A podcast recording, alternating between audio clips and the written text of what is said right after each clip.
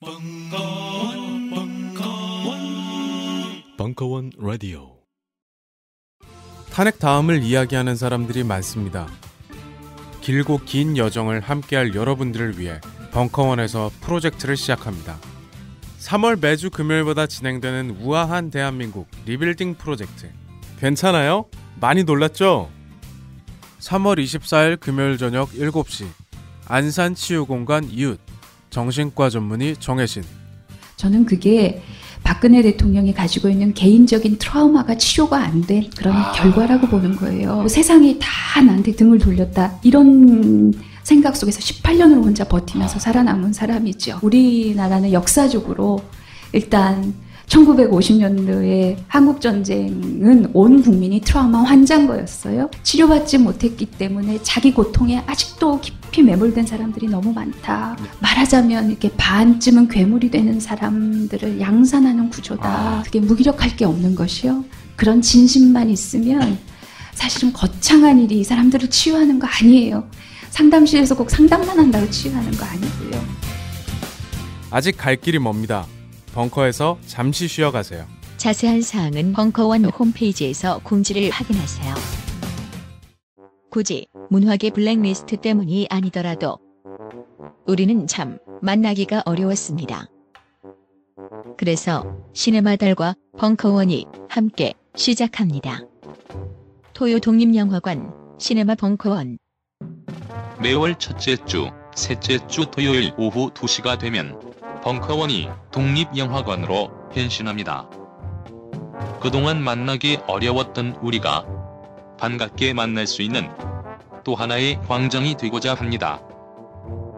4월 1일 개관하는 시네마 벙커원의 첫 상영작은 세월호 참사 이후 3년의 시간을 돌아보고자 계획된 4.16 프로젝트 옴니버스 영화입니다. 자세한 사항은 지금 바로 벙커원 홈페이지에서 확인하세요.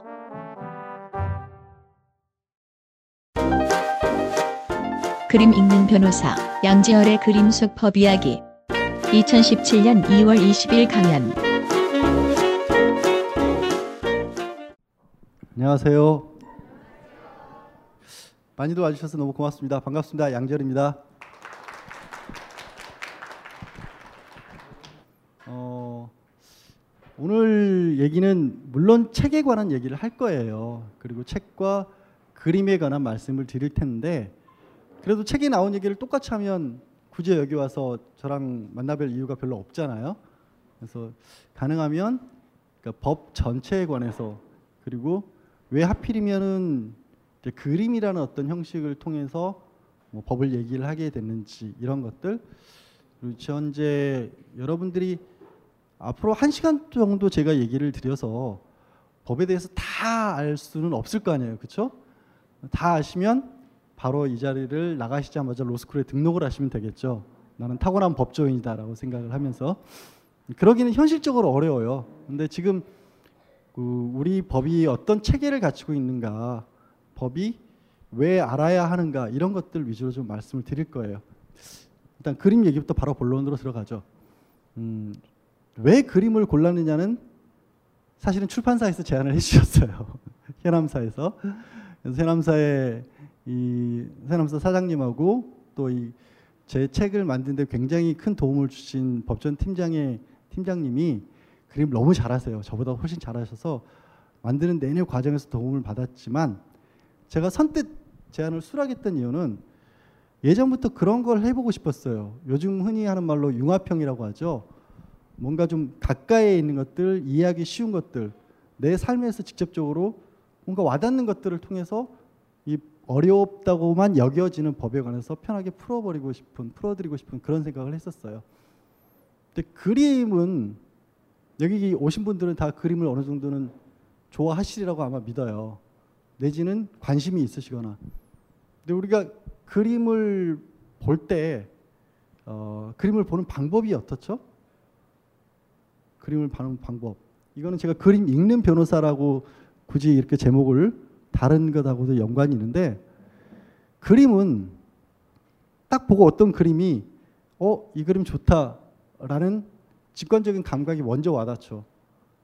그리고 나서 한 발 더 가까이 다가가서 아니면 더 멀리 떨어져서 찬찬히 들여다보기 시작하는 거예요. 그러면서 아, 이 그림에 이런 부분이 있네. 내지는 이 그림은 왜 이렇게 그렸을까? 이 등장인물들은 어떻게 이렇게 생겼을까? 화가는 무엇을 말하고 싶어서 이런 그림을 그렸을까 생각을 한다고요. 그 과정이 사실은 읽는다라는 식의 표현을 저는 쓴 거고요. 그게 법의 구조랑 유사해요. 사건이 터졌어요. 뭐 우리 법적으로는 가장 쉬운 예가 살인 사건이기 때문에 사람이 여기 쓰러져 있어요. 그러면 어 사람이 쓰러졌네 고 순간 놀라죠. 직관적으로 뭐지? 피를 흘리고 있네. 사건인 모양이구나. 라고 다가가서 자세히 들여다보기 시작하죠. 남자야 여자야? 피는 왜 흘리고 있어? 누군가가 다치게 만든 것 같아? 아니면 그냥 아파서 그런 거야? 이런 분석을 나중에 들어간다고요. 그러니까 직관이라고 하는 부분과 이성이라고 하는 부분이 결합되어 있는 게 법이거든요. 법이 방법이에요. 그 그림을 보는 방법과 똑같아요. 더, 더 조금 더 말씀드리면 우리는 이런 걸 얘기를 하죠. 사실관계라는 표현을 써요. 법적으로는 어떤 일이 벌어졌어요. 그 벌어진 일에 관해서 그 다음에 그걸 찬찬히 나눠서 보면서 이게 법적으로는 어떤 의미를 가지고 있는가를 들여다보는 과정이 크게 법을 적용하는 과정이에요. 그게 법이에요. 크게 말씀드리자면. 그래서 그림을 읽는 방법과 법을 보는 방법이 사실은 공통점이 있다라는 그런 말씀을 드리고 시작을 하고 싶어요. 제 책에도 들어가 있는 그림입니다. 이제 피터 브루엘의 바벨탑이라는 그림인데요. 제가 어렸을 때부터 바벨탑에 굉장히 집착을 했었어요. 바벨탑이라고 하는 개념이 너무 신기한 거예요. 사람들이 다 똑같은 언어를 써서 하늘에 닿기 위해서 뭔가 탑을 쌓았다. 음. 왜 이렇게 집착을 했었을까라고 생각을 해보면 어렸을 때부터 저는 뭔가 말이 안 통하는 게 되게 답답했어요. 내가 이렇게 얘기를 하면 저 사람은 내 말을 못 알아듣고 그리고 난 저 사람이 얘기하는 얘기를 듣고 아 이럴 것이다라고 생각을 하고 행동을 했는데 그게 틀렸다라고 하고 사람들끼리 똑같은 글을 써놓고 그게 무슨 의미인지에 관해서 싸움을 하고 그런 것들이 없는 세상이라고 하는 게 어쩌면 바벨탑이 있었던 세상이 아닌가라는 생각을 했고 사실은 거꾸로 바벨탑이 있었던 세상이 그런 세상인 게 아니라 사람들이 그런 세상을 꿈꿨기에 바벨탑이라고 하는 신화를 만들어냈다는 생각도 오히려 했어요. 근데 바벨탑을 과연 저런 일이 있을 수 있었을까요? 그러니까 무슨 얘기냐면 사람들이 서로 막힘없이 내가 원하는 바를 저 사람이 바로 알아듣는 일이 있을 수 있었을까요? 우리 여기 다 모이신 분들 한국말 쓰시잖아요. 그렇죠? 여기 모이신 분들이 근데 다 서로 내가 말 한마디 한다고 다 알아듣는다라고 장담할 수 있을까요? 없을 거예요, 아마. 그래서 여기서 바벨탑을 쌓았던 시대의 언어라고 하는 것은 단순하게 언어가 같다는 게 아니라 그 모든 것들이 다 공통돼서 통용되는 어떤 시대, 그런 이상향 같은 걸 꿈꿨던 것 같아요. 근데 그런 이상이라는 게 과연 있을 수 있었을까? 그 법은요, 어, 법은 약속이에요. 법을 법에 관해서 또 말씀드리면 법은 우리가 이런 일을 해야 할 때는 어떻게 해야 한다. 혹은 이런 일은 하지 말아야 한다라는 아주 최소한의 공통 분모를 찾아내서 집약시켜 놓은 것들이 법이에요. 다른 게 법이 아니에요. 여러분들 스스로의 각자가 다 약속한 것들이 법이에요. 물론 여기 계신 분들이 다 국회의원은 아니기 때문에 법을 직접 만드시진 않았지만 현재의 법은 분명히 우리가 뽑은 대표들이 만들어내는 것이고 그거를 관리하고 있고 또 바꾸기도 하기 때문에 제가 드린 말씀이 어떤 말씀인지를 알 거예요. 그런데 그런데 이상한 일들이 벌어져요. 어떤 이상한 일들이 벌어지면 이 그림에서도 여기 잘 안 보여 여기 이제 책에도 나와 있는 그림을 찾아보시면 아시겠지만 이 사람이 왕이거든요. 아마 바벨탑을 쌓으라고 총 감독하는 사람인 것 같아요. 뭐가 이상한 일이라면 사람들이 다 의지를 모아서 하늘에 닿기 위해서 노력을 하고 있고 서로가 오해 없는 세상을 만들기 위해서 그거를 근거로 바벨탑을 쌓고 있는데 정작 경배와 찬양을 받는 거는 이 왕인 거예요. 요 밑에 보면 사람들이 이 사람들이 엎드려 절을 하고 있잖아요. 신에게 다가가는 사람들의 행동으로 봐야 할까요? 이거를 이 상황을 우리의 지금 현재 상황으로 바꿔놓고 보면 우리는 법이라고 한 건 제가 말씀드린 것처럼 이성적으로는 이념적으로는 분명히 우리가 우리끼리 잘 살기 위해서 이런 것들은 최소한 지키자라면서 만들어 놓은 게 법인데 근데 그 법을 이용하고 지배하고 법의 혜택을 보는 사람들은 따로 있는 것 같아요. 뭔가 이상한 괴리가 발생하고 있거든요. 이 한 장의 그림에서 저는 그런 생각을 했었어요. 그 다른 얘기들은 또 책에도 써놓기도 했었어요. 그리고 여기서 이제 제가 이렇게 드리는 말씀을 하나를 더 드리자면 그림을 볼 때 그림을 볼 때 누가 이 그림을 가장 오래 볼까요? 많이 봤을까요? 왕요? 어, 좀 전에 누가 정답 말씀하셨는데 화가 그렇죠. 본인은 이 그림을 그린 화가만큼 이 그림을 많이 오래 본 사람은 없을 거예요. 왜 그랬을까요? 제가 이걸 또 그림에 어떻게 보면 그림을 소재로 고르고 그림에 대해서 관심을 가지게 된 이유 중에 하나가 결국 그림이라고 하는 거는 내 눈에 들어왔던 내 눈에 비치는 세상 그 세상을 다른 사람에게도 전해주고자 하는 수단인 거예요. 일종의 언어인 거죠, 이것도. 근데 이 화가는 자기가 본 똑같은 자기가 가지고 있는 느낌이라고 하는 것을 전달하기 위해서 정말 수백, 수천, 수만 번을 붓질을 해가면서 이 그림, 한 폭의 그림을 완성을 시킨 거예요. 그래서 그거를 이해하기 위해서는 또 그림을 읽는다라는 표현을 쓸 수밖에 없을 정도로 많이 봐야 하죠. 근데 조금 이따 또 말씀을 드리겠지만 법도 비슷한 구조가 있어요. 뭐냐면 법을 법이라는 건 또 말씀드린 것처럼 약속이고 우리끼리 다 통용해야 되는 거고 그렇고 그거를 집약 집약적으로 이렇게 압축해서 만들어놔서 모든 사람들끼리 다 통용을 해야 되는데 이게 또 그렇듯이 하나의 그림에 만들어 놓으면 자세하게 들여다보고 읽어야 되듯이 읽는 사람 입장에서는 직관적으로 안 와닿는 게 법이에요. 이미 바벨탑의 언어를 한 사람 공통으로 써야 되는데도 불구하고 사람들끼리 통하지 않는 것처럼 언어가 같다고 통하지 않는 것처럼 법이라는 것도 만들어질 때부터 그런 한계를 또 이미 가지고 있는 거예요. 그래서 어떤 일이 벌어지냐면 아이고 자 과거의 법 그리고 현재에도 어느 정도의 통하는 법은 이런 모습을 생각보다 띄고 있을 때가 많아요. 이거는 니콜라 푸생의 솔로몬의 심판이라고 하는 우리가 법을 얘기할 때 가장 현명한 판단을 내린 법으로서 많이들 들어지는 예예요. 근데 제가 책에는 이 재판이 굉장히 잘못된 재판이라고 써놨어요. 책에 있는 얘기를 간단히 말씀을 드리면 이 재판은 일단 이 가정에서 시작을 해요. 친어머니라면 내 아이가 다치기를 바라지 않을 것이라. 이걸 법적으로는 분명히 선입견이라고 생각을 하거든요. 여러분 많은 아동 학대가 친부모에 의해서 이루어지고 있어요. 그렇게 보, 그리고 객관적인 어떤 증거로 본다면 아이와 엄마가 얼마나 닮았는지부터 보는 게 맞아요. 그것도 안 따져봤어요. 그리고 이 장면이 이 보이겠지만 이 아이와 이 남자분을 비교해 보세요. 부러워요, 저 남자. 요즘 말로 어쩜 이렇게 식스팩이란 것도 완벽하게 돼 있고 어쩜 이렇게 신체 비율도 완벽한지 모르겠어요. 어, 저로서는 상상하기 어려운 정도의 몸매를 가지고 있는데 저런 사람이 아이를 거꾸로 쳐들고 협박을 한다는 건 그 자체로 아동학대인 거거든요. 근데 이게 왜 현명한 재판의 어떤 모범 사례처럼 보일까요?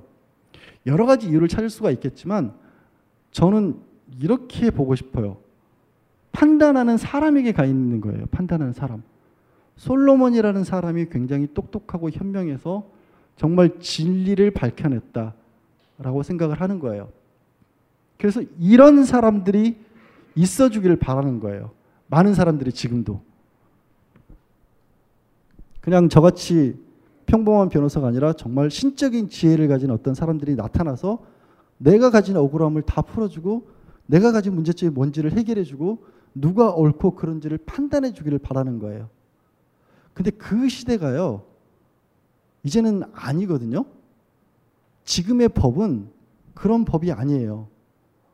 어, 이 중에서 혹시 직접 민사소송이든 형사소송이든 재판해 보신 적 있어요?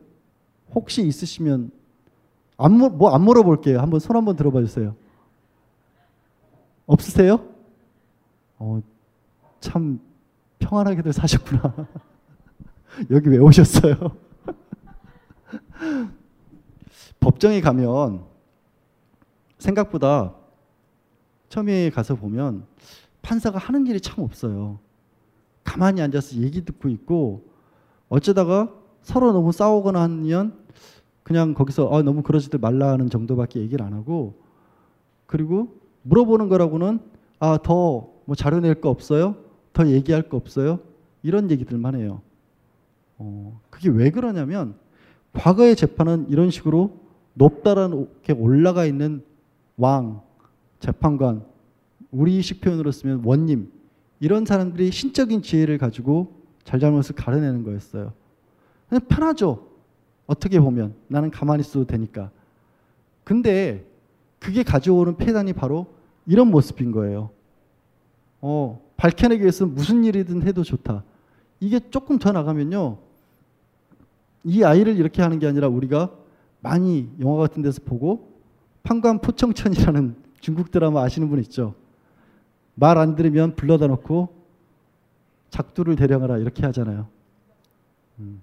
근데 작두를 우리는 보면 영화나 드라마를 보면서는 그 사람이 나쁜 사람이라는 걸 너무 잘 알고 있기 때문에 작두를 대령해서라도 바른 말을 얻기를 바라지만 그 사람이 억울한 사람이면 어떻게 해요? 진짜 억울한데 말 안 했다는 이유로 다리가 잘리면 뭘로 배상을 해줄 거예요? 그래서 과거의 법은 아까 좀 전에 바벨탑의 그림처럼 그림에서 봤던 왕이 경배를 받는 것처럼 누군가의 법의 법을 가지고 누군가가 절대적인 권력을 휘두른 데에 도구로 쓰였던 것이라면 현대의 법은 반대로 바뀌었어요. 법의 주인이 우리예요. 법의 주인이 우리란 얘기는 나도 내 권리를 내가 알아서 주장하지 않으면 안 들어준다라는 거예요. 제가 법 공부할 때 제일 처음 받았던 충격적인 말이 민법을 딱 폈는데 어, 첫 페이지에 권리 위에 잠자는 자는 보호받지 못한다라는 얘기가 나오더라고요. 그래서 생각을 했죠. 권리 위에 잠을 잔다? 내 권리가 뭔데? 나는 4년제 대학을 나왔고 직장 생활을 멀쩡하게 했고 책도 제법 많이 읽은 줄 알았는데 나한테는 나는 내가 가진 권리가 뭔지도 몰랐는데 근데 잠잤다고 보호해주지 않는다라는 거예요. 그게 현대 법의 큰 틀이에요. 자기 일은 자기가 알아서 한다는 거예요. 그래서 이런 식의 재판이 더 이상은 있을 수 없고요.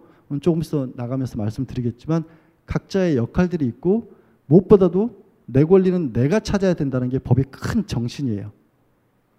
그리고 그게 민주주의랑도 연관이 돼요. 우리 민주주의를 얘기를 할때 어, 고대 그리스의 폐각 투표라는 걸 얘기를 하죠.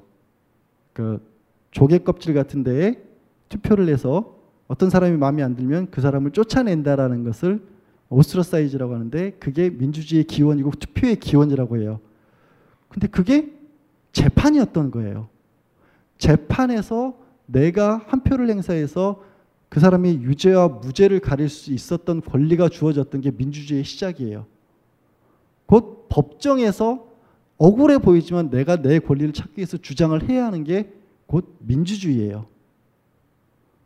그 법정에서 불편하다 판사가 알아서 해줬으면 좋겠다라고 하는 순간 여러분들은 어떤 시대로 돌아가는 거냐면 군사부 일체 시대로 돌아가는 거예요. 지금 벌어지고 있는 일들도 많이 그래서 그런 어떤 배경을 가지고 생각해 보시면 좀 이해가 갈 것 같아요. 그러니까 이거는 그 스타 체인버라는 방인데요. 옛날 영국에서 아까 말씀드렸던 작두를 대령해 놓고 사람들을 고문하던 시대의 그런 방이에요. 그냥 이런 이름 때문에 하나 적어드린 거고 별들의 방, 방이라는 굉장히 아름다운 이름을 가지고 있었지만 실제로는 자기 말을 듣지 않으면 원하는 대답이 나올 때까지 고문하던 방이었어요. 그게 생각해보면 앞뒤가 비슷한 거예요. 아버지가 굉장히 친절하고 착하고 가족들을 아끼는 그런 아버지일 때는 너무나 좋죠. 근데 아버지가 내 말 안 들으면 너희들은 다 나쁜 애들이라고 돌아가서는 순간 이런 방이 만들어지는 거예요. 어. 자, 이거는 여러분들이 또 하나 이제 법에 관해서 얘기를 할 때 많이 나오는 그런 얘기죠. 소크라테스. 여기도 아직도 악, 악법도 법이라는 말이 사실이라고 믿고 계시는 분 있나요? 어, 그러니까 그냥 지나가는 말로 말씀드리자면 소크라테스는 그런 말을 한 적이 절대 없거든요. 소크라테스는 오히려 반대되는 얘기를 했죠. 그러니까 악법에 따르느니 내가 죽는다라는 식의 취지를 가지고 얘기를 했던 거예요. 제가 그 말씀을 드린 이유가 뭐냐면 요즘도 사람들이 싸우다 보면 법대로 하자란 얘기를 참 많이 해요. 그리고 법과 원칙을 참 중요시 하던 분이 지금 이 나라에 굉장히 말썽을 많이 일으키고 계세요. 그리고 지금도 어, 헌법재판소 재판을 하고 있는데 법대로 해달라고 막 요청을 하세요. 근데 법이 그럼 법대로 한다라는 게 무슨 의미일까요? 그러니까 법은요, 그 법은 법전에 쓰여 있는 게 곧 그대로 다 한다는 얘기는 아니고요. 일단 아까 말씀드린 것처럼 법은 우리끼리의 약속이란 말이에요. 그래서 법은 죽어 있는 법전의 문자도 아니고 무슨 위에서 신이 말씀하는 그런 절대적인 어떤 명령도 아니고 법은 항상 바뀌는 거고 똑같은 법이 있을 때도 해석을 하면서 따라 매번 바뀌는 거고요. 무엇보다 중요한 것은 법은 그 법의 내용 자체가 공정하거나 올바르지 않으면 그게 법이 아니에요, 이미. 헌법재판소라는 데가 있잖아요. 그게 바로 법이 잘못될 수 있다는 것을 이미 예정을 하고 만들어 놓은 법이에요. 그리고 법이라고 하는 거는 보통 법전을 펴고 보면 어, 우리 법은 어떤 목적을 위해서 만들어졌습니다. 예를 들어서 요즘 가장 많이 뭐 화제가 되고 있는 특검과 같은 경우에는 이 최순실 등 민간인의 국정농단 사태를 해결하기 위한 특별검사법이라는 법이 있는데 목적에 바로 그거를 수사하기 위한 법이다라고 돼 있어요. 근데 그 목적에 맞지 않는 어떤 일들이 벌어지면 그 법 내에 있는 법이 다 잘못된 거예요. 그리고 내용도 잘못될 수 있고 어떤 일을 해결하는 데 있어서 절차도 잘못될 수 있어요. 그래서 그런 법에는 사실 따를 필요가 없고 오히려 그 법을 바꿔야 된다는 거죠. 법에 대한 환상? 저도 사실은 법을 처음 공부할 때 법은 옳을 것 같다라는 생각을 하고 시작을 했는데 알고 보니까 법이 굉장히 잘못된 부분들이 많더라고요. 조금 있다가 뭐 몇 가지 예를 제가 들어온 게 있는데 왜 잘못되는지는 좀 보실 수 있을 것 같고요. 법이 항상 옳지 않을 수 있다. 왜? 첫 번째로 법은 사람이 만드는 거고 두 번째로 법은 내가 뽑은 국회의원들이 만드는 거기 때문에 늘 인간이 하는 일이 잘못될 수 있다는 것도 여러분들이 생각을 해봐 주셨으면 좋겠어요. 자, 그런데 문제는 이 숫자가 뭘까요? 4890. 여기 계신 분들 중에 제가 정답을 알고 계신 몇 분이 있어요. 제가 딱 있는데 현암사 법전팀이 와 계시거든요. 현암사 법전팀 특히 팀장님은 아실 거예요. 4890이라는 게 현재 대한민국 법의 개수예요. 법령이죠, 정확히는. 여러분들 법이 뭐 얘기하면 뭐 민법, 형법 이런 얘기는 들어보셨지만 그게 해봐야 뭐 몇십 개 되겠지라고 생각을 하셨을 거예요. 4,890개예요. 제가 가끔 이제 변호사가 되고 난 뒤에 이제 언론사 기자분들이 취재를 하고 이럴 때 굉장히 저를 힘들게 만드는 부분들이 이런 거죠. 어, 그법 몇, 무슨 법 몇조몇 항에 나와 있어요? 저기요, 4,890개거든요. 그걸 제가 어떻게 알겠어요? 민법 천몇 개 되는 것도 못 외워요, 절대로. 사람은. 제가 무슨 알파고예요? 불가능하거든요. 그래서 법이 이렇게 많다 보니까 여태까지 말씀드린 것처럼 법은 이렇게 우리들끼리 약속이고 어쩌고 저쩌고 해야 되는데 그렇지 않은 일들이 자꾸 벌어지는 거예요. 법을 남용하는 거죠. 그러니까 요즘에는 그런 일들이 이제 워낙 변호사들도 많아졌고 여러분들이 뭐 네이버든 다음이든 검색을 해보니까 쉽게 그런 사기가 안 통하는데 예전에 변호사들이 치기 가장 좋은 사기가 뭐였냐면 이런 식이죠. 누가 검찰청에 잡혀갔어요. 그래서 어 우리 남편이 잡혀갔대요. 근데 변호사 사무실에 남편이 구속됐으니까 아내분이 찾아오세요. 그러면 무슨 죄로 찾아 잡혀갔대요? 그러면 아니 검찰에서 사기로 지금 구속을 했다. 그러면 딱 변호사 갑자기 이마에 내친차를 새기죠. 법전 이만큼 두꺼운 거를 쫙 넘기다가 사기죄를 찾아요. 한문으로 거기는 10년 이하의 징역이라고 돼 있어요. 남편이 10년이 될 수, 이하는 머릿속에 들어오지도 않아. 왜? 10년의 형광펜 쳐서 보여주니까. 10년. 그럼 그때부터 변호사가 돈을 얼마를 달라고 하건 일단 주고 보는 그런 일들이 종종 벌어졌어요. 요즘은 그럴 일들은 그렇게까지 사기치는 변호사는 없어요. 변호사가 워낙 많아지기도 하고 뭐 다들 법에 대해서도 알고 하지만 비슷한 일들은 제가 단순화시켜서 얘기를 드려서 그렇지 여전히 벌어지고 있어요. 사실은. 어. 그게 이게 벌어지는 일들이 딱 이런 거죠. 그래서 이거는 제 책에도 나와 있는 그런 그림이에요. 오늘의 도미에라는 사람이 그린 대화하는 새 변호사라는 그런 그림인데 제가 이 그림을 딱 보는데 너무 기가 막힌 거예요. 이 변호사 세 사람인데 한 몸으로 뭉쳐 있는 것 같지 않으세요? 어. 사실 제목은 제가 마음에 안 들었어요. 이건 대화하는 새 변호사가 아니라 제가 이름을 붙인다면 법조 3륜이라고 이름을 붙이고 싶었어요. 그 법조 3륜이라고 하는 게 법원과 검찰과 변호사를 가리켜서 법조계를 지키는 굴러가게 만드는 세 개의 바퀴다라는 표현을 쓴 거거든요. 근데 원래 세 개의 바퀴들은 마치 우리가 삼권 분립을 해서 입법부와 행정부와 사법부가 서로를 견제하듯이 각각의 역할이 나눠져 있는 거거든요. 검찰은 수사를 하는 데가 아니라 수사는 오히려 보조적인 기관이고 이 사람이 죄를 지었다라고 보인다라고 해서 그거를 정리해서 내는 거고 변호사는 그 사람이 죄를 짓지 않았다거나 아니면 죄를 지었더라도 검사가 주장하는 것만큼 그렇게 무거운 죄를 지은 건 아니다라고 맞서서 주장하는 거고 그 다음에 판사는 그 양쪽의 사람들의 얘기를 들어보고 누가 옳은 얘기를 하는지를 가리는 사람들이에요. 그래서 철저하게 나눠져 있어야 되거든요, 역할이. 근데 종종 보면 이 셋이 똘똘똘 뭉쳐져 있는 것 같아요. 전관예우 이런 거 많이 들어보셨죠? 검사하다가 개업해서 변호사로 왔는데 전화 걸어서 어떻게 좀 봐달라라고 하고 우리 변호사들도 가끔 유혹을 받는 게 그럴 때 있어요. 어, 법원에서 꽤 큰 사건을 진행을 하고 있는데 재판부의 부장 판사가 제 동기라는 사실을 의뢰인들이 먼저 파악을 하고 연락을 해올 때가 있어요. 어떻게든 연락을 취해서 전화 한 통이라도 내달라면서 상당히 많은 돈을 제시를 할 때가 있어요. 그럼 그걸 단칼에 거부를 하는 경우도 있고 뭐 그거를 그것만을 적극적으로 찾아다니는 변호사들도 있어요. 이게 분업이 안 돼 있다는 거죠.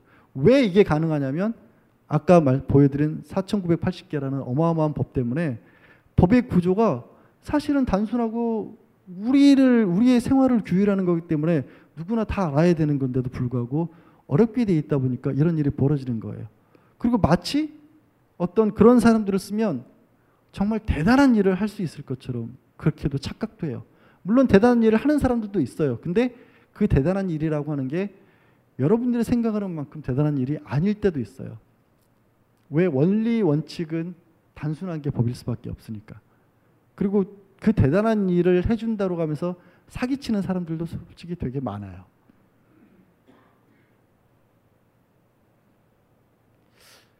이거는 어, 지금 헌법재판소의 재판정은 아니고요. 지금 이거는 지지난해였나요? 벌써 통합진보당 해산 사건 때의 헌법재판소 재판정이었어요. 이 서류들 보이시죠? 예. 지금 지금 헌재에서 진행되고 있는 탄핵 심판에서 대리인단이 자꾸만 언론에 하고 있는 거짓말이 하나 있어요. 형사 서류가 5만 페이지나 돼서 도저히 이거를 정리할 시간도 없다. 근데 법원에 저희가 어 제가 사법 시험 치를 때 교과서가 보통 한 권이 한 2,000페이지 정도 돼요. 그럼 8과목을 치면 뭐 16,000페이지가 되죠. 그거를 4일 동안 시험을 치거든요. 그러니까 그냥 사법시험 시험 치는데도 그 정도가 필요해요. 그러니까 우리가 보통 법적으로 읽어야 되는 문서의 양이 그 정도예요. 그러니까 일반 형사 사건 그냥 정말 흔히 주변에서 볼 수 있는 아까 잠깐 말씀드린 뭐 사기 뭐 아니면 뭐 술 먹다가 사고 쳐가지고 누구 때려가지고 그런 것들도 2,000페이지, 3,000페이지 훌쩍 넘어가요. 단순 폭행 사건 10개 합쳐놓은 거의 정도 분량밖에 안 돼요. 쉽게 말씀드려서. 근데도 5만 페이지나 되니까 못 읽겠다라고 거짓말을 하고 있죠. 언론을 통해서. 근데 근데 제가 진짜로 이거를 보여드린 이유는 사실 그런 이유에서 보여드린 게 아니라 지금의 법의 문제점 중에 하나를 좀 보여드리려고 한 거예요. 우리 법은 아까 이 좀 전에 그림 그러니까 세 사람 이렇게 보여드린 것도 보여드렸고 이 숫자도 보여드렸는데 굉장히 서류를 중심으로 한 재판이 이루어지고 있어요. 왜 그런 일이 벌어졌냐면 여러 가지 이유가 있지만 이 공장처럼 법조 시스템이 이루어져 있기 때문에 그래요. 그러니까 각자 자기가 주장하고 이런 부분들을 증명하는 게 아니라 그 주장하고 증명하는 부분들을 일단 문서로 잘 정리를 해서 어, 대면 보고가 아니라 서류 보고를 주로 하는 시스템으로 만들어져 있다 보니까 내가 무슨 마, 무슨 얘기에 대해서 이만큼 써서 내면 상대방이 그거를 고스란히 인용을 하면서 거기에 대해서 또 답변을 또 써쓰네요. 그러니까 제가 한 뭐 예를 들어서 A4로 두 장 정도의 일을 말을 쓰잖아요. 그리고 거기에 증거를 붙이잖아요. 그럼 상대방은 그 A4 두 장을 또 베껴 쓰면서 그런데 이 사람은 이렇게 썼는데 이것에 대해서는 이런 부분이 있어서 다릅니다. 그러면 사실은 같은 얘기인데도 그게 중복되면서 페이지 수만 늘어나는 거예요. 왜 이런 일이 크게 벌어진 이유 중에 하나가 전에 우리가 일본의 식민 지배를 받았잖아요. 그때 우리 법관 내지는 검찰들은 누가 맡았겠어요? 다 일본 애들이 맡았겠죠. 일본 사람들이 법을 중심으로 하면서 조선 사람들과 얼굴을 맞대고 얘기를 나눌 그럴 기분이 었겠어요. 이 불령선인이라고 불리는 자들과 그러니까 다 중간에서 석이라고 하는 사람들이 서류로 정리해 놓은 것을 보고 문서로 넘겨본 다음에 옳고 그르네 하고 넘겨버리는 그런 시스템이었었죠. 물론 다른 이유도 있어요. 근데 거기에 더해져서 나중에는 해방이 되는데 그 사람들로부터 배운 사람들이 또 똑같이 우리 법정계를 장악을 했겠죠. 그러고 나면은 군사 독재가 있었고 개발 독재가 있었어요. 그때는 뭐냐면 법이라고 하는 게 나라가 빨리 건설을 해야 되니까 많은 사건들을 신속하게 처리하는 게 필요했어요. 그래서 다 이런 식으로 재판이 이루어졌던 거예요. 그래서 누구 한 사람 한 사람의 진짜 그 사람의 많은 얘기를 듣는 것보다는 어떻게 하면 법을 가장 효율적으로 빨리빨리 재판을 해서 치울 것인가를 많이 생각했기 때문에 지금까지도 이런 서류 중심의 재판들이 유지가 되고 있어요. 어, 그러다 보니까 어떤 일이 벌어지냐면 아까 뭐 법조 3년들이라고 해서 이 다 자기들끼리 똘똘 뭉쳐 있는 그런 사람들의 그림도 보여드렸고 그다음에 이 서류가 많이 있음으로써 사람들이 도대체 무슨 일을 하는지도 모르게 만들어놨고 법은 법대로 숫자가 많고 이런 얘기를 만들어 보여드렸는데 이게 이제 여러분 정의의 여신에 대해서는 많이들 보셨잖아요. 법원에 가면 있는다고 하는 그 칼 들고 있는 한 손에 저울, 한 손에 칼 들고 있는. 이 그림에 대해서 아시는 분들도 있겠지만 그 정의의 여신이 다 보면 눈 가리개를 하고 있죠. 눈을 가리고 있어요. 근데 그것에 대한 해설을 이렇게 얘기를 하죠. 아, 편견 없이 재판을 공정하게 진행하기 위해서 눈을 가리고 있는 게 정의의 여신이다. 뻥이에요. 이거는 왜냐면 아니 그 상식적으로 생각을 해봤어요. 저울을 들고 있는데 저울을 들고 있는데 눈을 가리고 있으면 저울을 제대로 볼 수가 있겠어요? 칼을 들고 있는데 눈을 가리고 누구를 찌르겠어요? 원래 이 그림을 그렸던 화가는요, 그때도 그 시절에도 법원이 엉망이었던 모양이에요. 그래서 이것들은 정의를 세운다라고 하면서 눈먼 장님처럼 사건을 제대로 보지 못하고 엉뚱한 짓을 한다. 저울질도 제대로 못하고 칼질도 제대로 못한다면서 비꼴려고 만들었던 그림이에요. 그게 세월이 흐르면서 유럽뿐만이 아니라 우리나라에서도 정리의 여신은 편견 없이 하기 위해서 저울을 들고 있고 칼을 들고 있는데 눈을 가렸다라고 해요. 이 중에서 혹시 자토이치라는 영화 보신 분 있어요? 남자분들 중에는 어 보셨어요? 어, 옛날 영화인데 영화 되게 좋아하시는 분이구나. 그러니까 일본의 맹인 검객이 나오는 영화인데요. 정말 어, 황당한 영화예요. 제가 칼을 되게 좋아하는데 눈 가리고 사람 못 찌르고 못 빼거든요. 그러니까 그만큼 영화에서나 있을 법한 어떤 얘기들을 이렇게 만들어 놓은 건데 그게 아직까지도 각국 법원을 상징하는 걸로 쓰이고 있을 만큼 사실 되게 모순되어 있는 게 현재의 법이에요.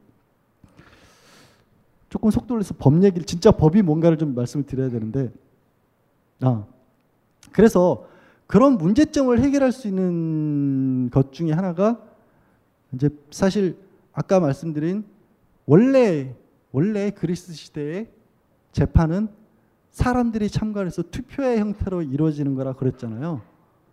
그게 이 배심제의 재판이라고 하는 거죠. 판사가 법정의 주인이 아니라 배심원단들이 옳고 그름을 판단하는 재판이에요. 우리는 국민참여 재판이라는 형태로 들어가 있죠. 근데 이, 이 그림을 보면 그런데 사실은 이게 되게 희한한 그림이에요. 저도 봤었을 때 이게 처음 보는데 어, 사람이 눈을 가지고 볼 때 이게 전체 그림을 한꺼번에 보지 않는다는 거 아시죠? 여러분들.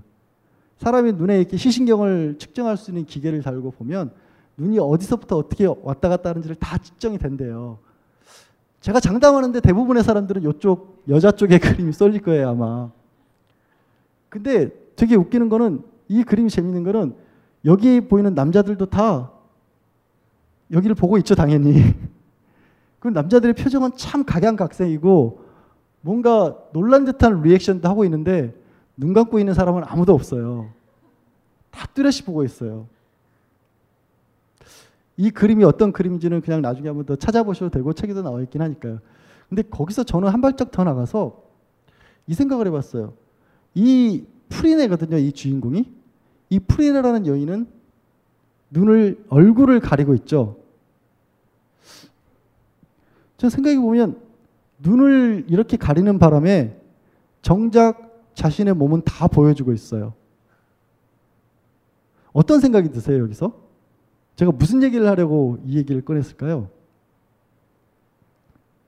음, 알면 왜 바벨탑이 없어졌겠어요? 쓸데없는 걸 여쭤봤죠. 저는 여기서 더 주목을 해서 이 여인은 얼굴이 없어요. 거의 안 보여요. 이 그림의 테마는 이 억울한 여인이 옷을 벗었다는 이유로 재판을 받게 됐던 건데 결국 변호사가 이 여인이 얼마나 아름다운 여인이냐 이 여인의 모습은 벌거벗은 모습 자체가 죄악이 아니라 신의 의지의 구현이다 신을 신을 찬양하는 아름다움이다라는 걸로 여자가 결국 무죄를 받았다는 그림인데 화가가 되게 고민했을 것 같아요. 음, 저는 김태희를 별로 안 좋아해요. 저는 유인나보다는 굳이 따진다면 누가 좋을까? 갑자기 이름이 생각이 안 나네. 하여튼 제 머릿속에 가장 마지막으로 남아있는 걸그룹은 어, 핑클이에요. 그래서 요즘 나오는 친구들은 얼굴을 모르겠어요. 그러니까 제가 드리고 싶은 말씀은 사람마다 막상 진짜 제가 드린 뭐 예로 든 여자분들이 다 대한민국에서 예쁘다고 소문난 여자분들이잖아요. 근데 거기에도 호불호가 또 있어요. 누구나 아름답다고 공감할 만한 얼굴은 있을 수가 없었을 것 같아요. 그래서 화가는 어쩌면 그 함정에서 벗어나기 위해서 이런 모습을 구현도 했을 것 같아요. 얼굴을 가려버리는 극단적인 태세를 취한 거죠. 그럼 최소한 아, 뭐 저 얼굴 보고 저렇게 남자들이 반했을까? 라는 말로부터 벗어날, 벗어날 수도 있었을 것 같다. 근데 그 생각을 한 이유는 사실 이 그림 자체가 굉장히 허구에 가까워요. 아무리 제가 말씀드린 것처럼 이 여인의 모습은 아름답기 때문에 그 모습을 드러난 게 죄가 아니다라는 신화가 있고 뭐 신화인지 아니면 실제 있는지는 모르지만 이 많은 사람들이 다 그렇게 생각하지 않았을 거예요. 만장일치로 이 여자가 무죄라고 나왔을 것 같지가 않아요. 저는 믿어지지가 않아요. 그 어느 정도 최소한 그냥 변호사 한 사람의 눈과는 달리 어느 정도 집단적인 어떤 판단에 의해서 여인이 죄를 짓지 않았다는 판단을 할 수가 있었겠죠.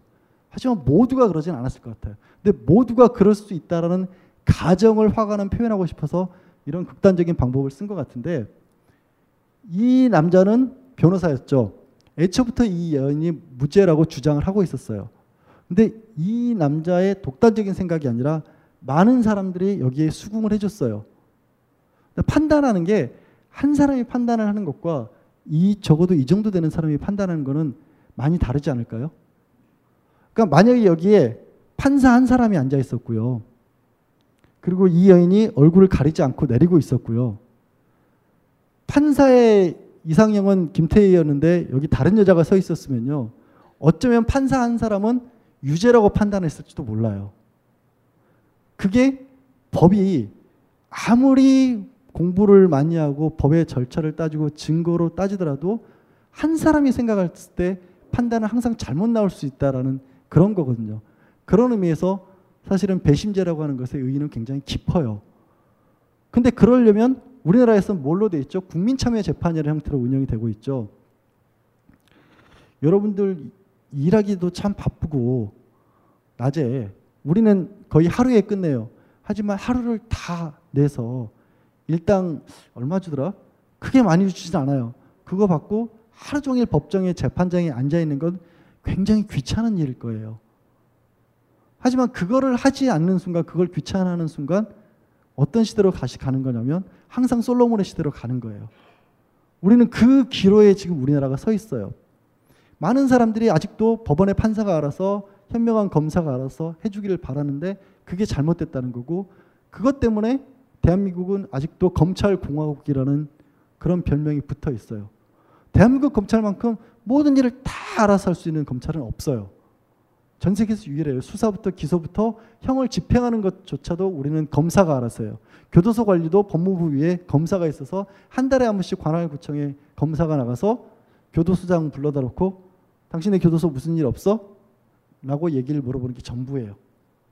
그 모든 게 집중되어 있는 게 그런 어떤 엘리트주의의 그리고 부패의 연원이 되고 있어요. 근데 그걸 극복하려면 여러분들이 직접 나가서 예쁜 여자인지 안 예쁜 여자인지를 봐야 돼요. 근데 한 가지 더 이 그림을 인용한 이유가 있네요. 법이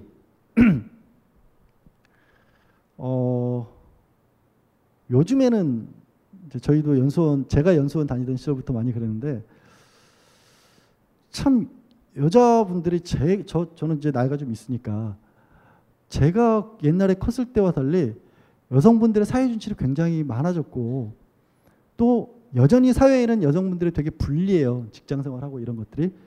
근데 그거를 극복해낼 수 있고 그게 가장 평등하게 실적에 따라서 평가받을 수 있는 데가 그래도 법 쪽이에요. 특히 시험을 쳐서 일단 판사 검사가 되고 임용이 되고 이런 데는 여자나 남자나 답안지에 그걸 따질 수는 없잖아요. 그래서 요즘에는 판사분들이 검사분들이 참 여자들이 많아요.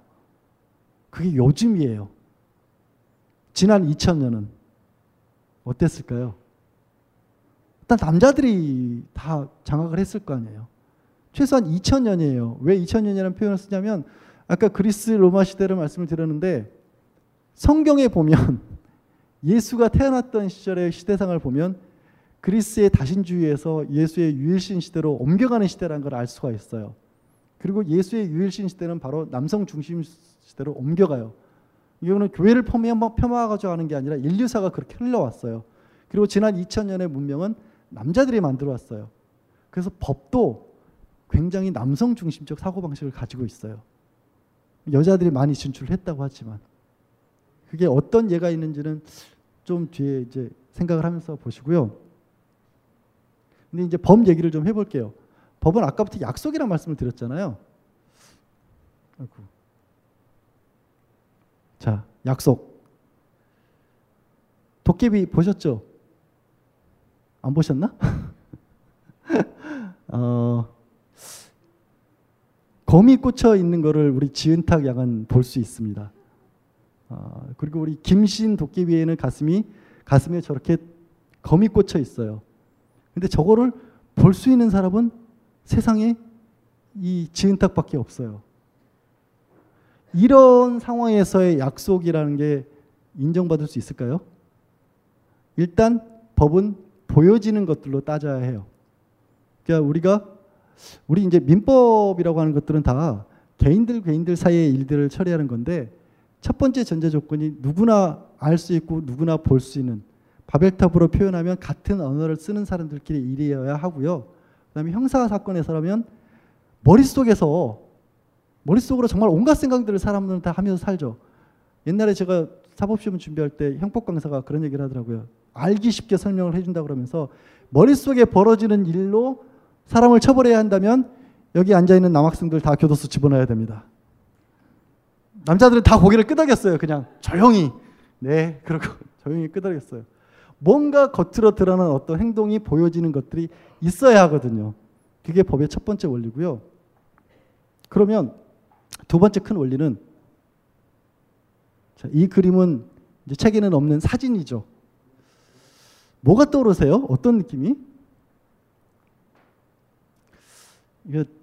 제가 구글에 이별이라는 그런 단어를 넣고 이미지 검색을 했더니 이 사진이 딱 뜨더라고요. 어. 이 여자는 저 떠나가는 남자를 보면서 무슨 말을 할까요? 여러 가지 생각이 있으셨겠지만 저는 이런 생각이 들었어요. 가란다고 진짜 가냐 임마. 어. 근데 아까 제가 남성 중심적인 어떤 법이라고 말씀드렸잖아요. 법은요. 가라 그랬으면 가라 그랬으면 간 사람에겐 잘못이 없다라고 해요. 법의 원칙이에요. 뭐든 뭐든지 그러니까 드러나 있는 행동, 드러나 있는 말이 중요한 거지. 그 이후에 내면에 있는 것들을 법은 살피기를 참 꺼려해요. 알 수가 없으니까. 어, 김신의 가슴에 가위 꽂혀야 되는지 뭔지 판사 눈에는 안 보이잖아요. 난 모른다 그런 건. 그게 법의 가장 큰 원칙이에요. 근데 그러면 이게 이제 결국에는 우리가 이제 법이 들어가는 행동, 법이 들어가는 말이라는 것도 조금은 알아두실 필요가 있을 것 같아요. 우리 법률행위라는 표현 신문 같은 데서 보셨어요? 뉴스에서?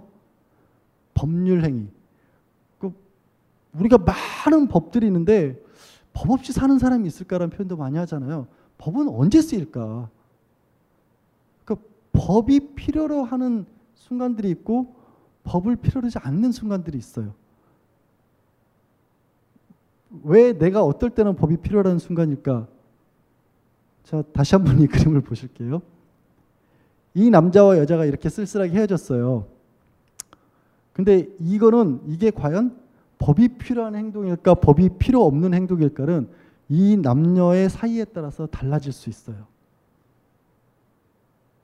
어, 만난 지 요즘 시간을 얘기하기 이상해요. 요즘 또 젊은 분들은 워낙 연애 속도가 빨라가지고 제가 뭐 몇 달 이렇게 표현을 안 할게요. 만난 지 얼마 안 됐어요. 만난 지 얼마 안 돼서 그냥 깊은 관계도 이르지 않은 상태에서 싸우다 헤어졌어요. 아무 책임 없어요. 법률 행위가 아니에요. 법의 통제를 받지 않아요. 조금 더 관계가 깊어졌어요. 그래서 약혼을 했어요. 서로. 약혼도 그냥 둘 사이의 약속이 아니라 다른 사람들이 알 수 있는 형태로 아까 모두가 알 수 있는 형태로 그때부터는 법적인 약속이에요. 약혼을 깨면 약혼을 깬 것에 대한 위자료도 청구할 수 있고 약혼 과정에서 주고받았던 물건들이 있으면 각자 돌려줘야 돼요. 혼인신고까지는 하지 않았더라도 서로 동거하고 있고 많은 사람들이 저 사람들이 사실상 같이 살고 있으니까 부부인 줄 알아요. 그럼 더 관계가 심각해져요. 그건 사실혼이에요. 저렇게 돌아가는 순간 누가 잘못했느냐에 따라서 누가 위자를 내야 되는지가 정해지게 돼요. 자, 흔히 우리 일상생활에서 가다가 저도 이제 이렇게 지나가다가 아까 사실은 현안서 분들하고 제가 아우 저일 많이 도와주셔서 너무 감사드리고 오늘 이 자리도 고맙습니다라고 했기 때문에 오늘은 시간이 늦었지만 다음에 저녁이나 먹어요라고 얘기를 꺼냈어요. 그랬다가 아차 싶더라고요. 아 이것도 헌 이런 거 하면 안 된다. 저는 약속에 강박관념이 있거든요. 약간은 제가 제일 싫어하는 말 중에 하나가 선배들이 지나가면서 야 밥이나 한번 먹자 그러고 지나가요. 1년이 지나도 2년이 지나도 밥 한 번도 안 사죠. 그럼 그런 사람들에게 내가 밥을 달라라고 소송을 걸 수가 있을까요? 매번 달라져요. 그게 실제로 상황에 따라서 그냥 밥 먹자고 하는 말 자체도 그렇게 달라질 수 있는 거예요. 그 상황에 따라서. 근데 법원이 들어가서 강제할 수 있는 어떤 일들을 다 법률 행위라고 하는 거예요. 법이 끼어드는. 생각보다 주변에는 많아요. 여러분들이 보면. 여러분들은 아까 여기 들어와서 커피를 주문하고 음료를 주문했는데 음료를 주문했는데 예를 들어서 받아서 드시고 돈을 안 낸다. 그럼 강제 집행을 할 수 있는 거예요. 쉽게. 법이라고 하는 것은 국가의 공권력을 통해서 강제로 뭔가를 할 수 있는 건데 그 범위가 생각보다 되게 많아요. 여러분들이 사회생활하는 데는 그것이 안 적용되는 바가 거의 없어요. 신경을 안 써서 그렇지. 대전에서부터 여기까지 오실 때 뭐 타고 오셨어요? 에- STX 새로 생긴 거? 버스 아 버스? 버스 타시는 것도 다 내가 법적인 행위로서의 운송 계약을 다 체결했기 때문에 다 이런 게 주는 거거든요. 그렇게 법이 적용되는 분들이 굉장히 많고 그것과 아닌 것과의 차이는 말씀드린 기준을 생각해 보시면 될 거예요. 아 누군가가 이거를 이루어지지 않았을 약속을 지키지 않았을 때 법원에 갈 수 있느냐 없느냐 여러 가지 기준들이 있을 수가 있죠. 행동도 마찬가지예요. 아까 형사 같은 경우도 마찬가지예요. 똑같은 기준을 생각하면 되고요. 이제부터 조금 구체적으로 한 번씩 들어가 볼게요. 이제 그 행동이라고 하는 게 이 그림은 먼저 그림 말씀을 좀 드려야겠다. 이제 정말 제 책에 있는 그림들 중에서도 저를 가장 가슴 아프게 만들었던 그림이에요. 이 그림이 5m, 7m 크기예요. 어마어마한 어마어마한 글이죠, 사실은. 그리고 이 그림은 사실은 1800년대에 그 프랑스 군함 메두사호가 뭐 책에는 나와 있긴 하지만 세네갈로 프랑스에서 민간인들을 많은 민간인들을 싣고 세네갈로 가는 와중에 풍랑을 만나서 난파를 냈는데 한 150명 가량의 승객들을 뗏목에 태웠다가 그리고 선장과 선원이 그 뗏목을 끌고 육지까지 가주기로 했다가 밤사이에 도망쳐 버리는 바람에 그 뗏목에 100명이 넘는 사람들이 남아서 망망대해를 떠돌았던 그런 역사적인 사건을 재현하기 위해서 만든 그림이에요. 그리고 당연히 그 100명의 사람들은 다 죽었고요.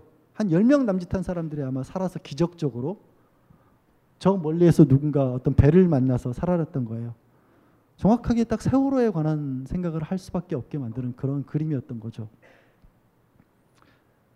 그 화가 제리코가 이런 일이 역사적으로 다시는 없기를 바라는 마음에서 이, 이 하나하나의 모습들을 그리기 위해서 우리로 치면 이제 시체 안치소 같은데 이런 데를 찾아가면서 굉장히 섬세하게 묘사를 했고요. 커다랗게 두 가지 사건이 사실은 벌어졌어요. 이 선장에 관한 얘기가 있고 승객들끼리 얘기가 있었는데 첫 번째로 이제 승, 선장과 선원들에 대해서 보면 과연 이거를 행동이라고 볼 수 있을 것인가? 라는 것부터 시작을 하는 거죠.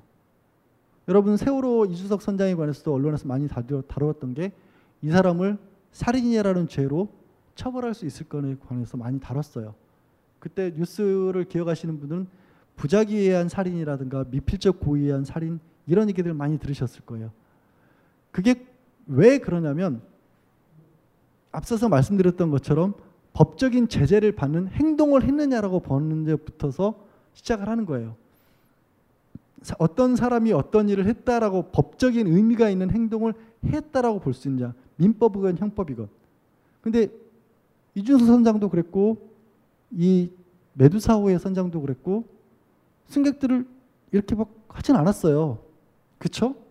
그냥 자기 살겠다고 도망갔단 말이에요 그것에 관해서도 과연 법이 끼어들 수 있는가의 문제부터 생각을 했던 거예요 그리고 그게 이제 결국에는 어떤 법이 시작하는 시작점이에요. 이 일에 대해서 어떤 가치 평가를 할 것인가. 살인죄는 사람을 살해한 자는 5년 이상의 징역 및 무기징역까지 처한다 이런 식으로 법정운이 돼 있어요.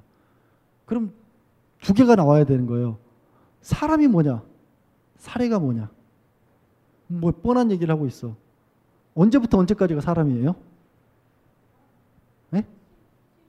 숨 쉬고 있을 때 숨 쉬고 있을 때. 그러니까 여러분 언제부터 언제까지가 사람이라고 생각해 본 적 없으죠. 법을 전공하신 분이 한. 근데 예?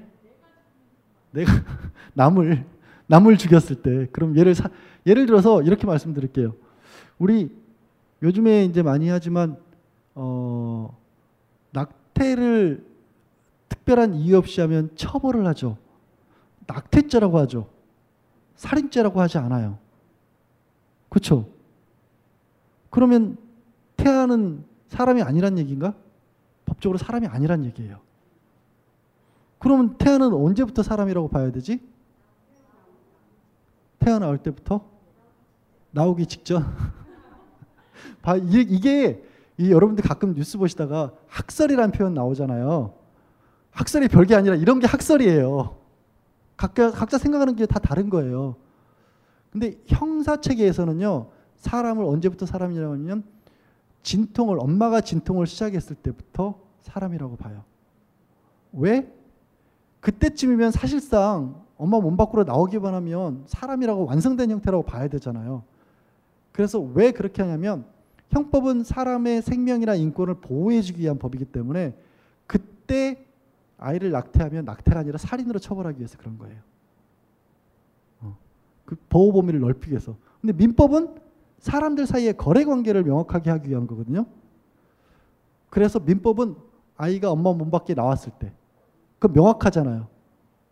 그러니까 어떤 문제가 있냐면 어떤 뭐 진짜로 누가 형이니 누가 동생이니 이런 걸 따질 때도 있고 원래 본질적으로는 상속 같은 걸 할 때 갑자기 아이가 있고 뭐 불행한 얘기지만 아버지가 돌아가셨는데 누가 먼저 상속을 받을 것이냐고 했을 때 얘는 과연 태어나 있는 사람으로 칠까 안 태어나 있는 사람으로 칠까 이럴 때 선을 명확히 그어야 되잖아요.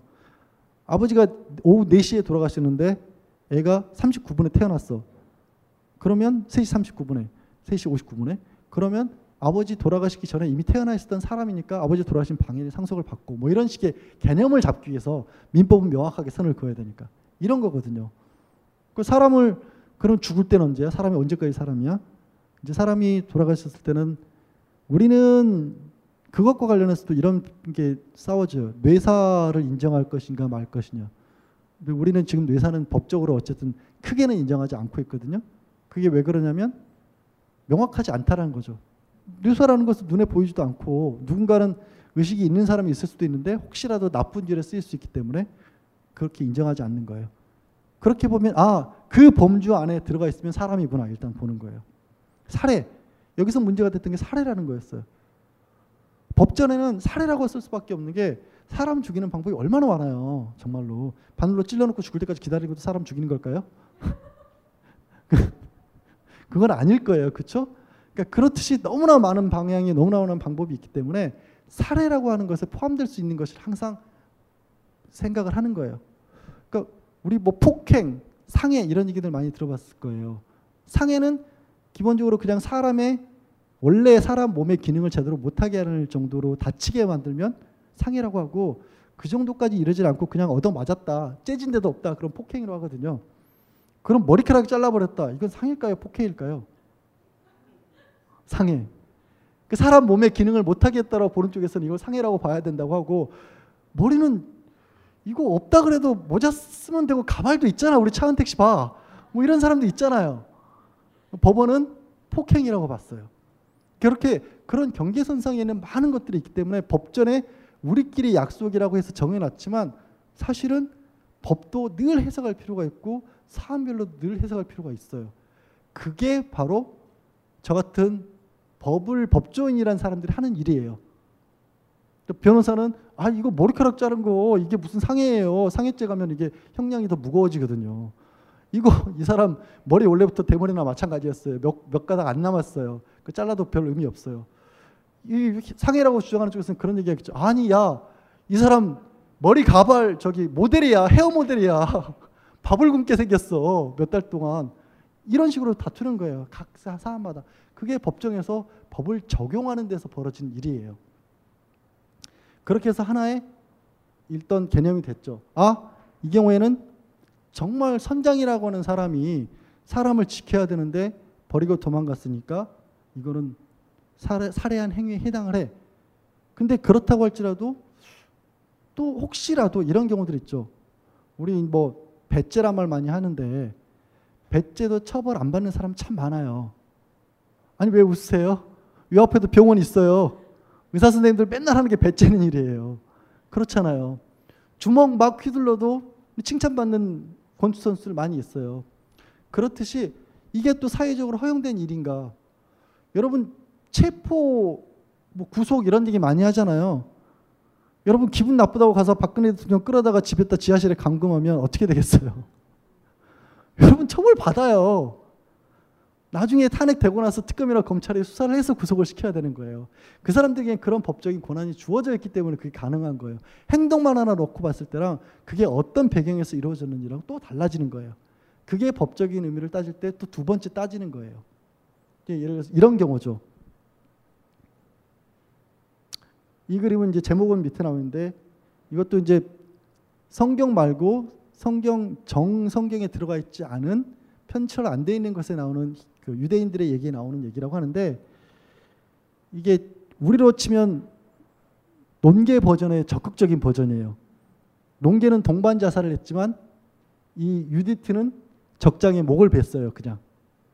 그럼 이 사람은 살인죄를 저지른 거지만 전쟁이라는 시점에서 했었기 때문에 영웅으로 칭송을 받는데 이 그림은 사실은 저는 좀 보면서도 되게 가슴 아팠던 게 굉장히 적극적으로 남자의 목을 베고 있죠.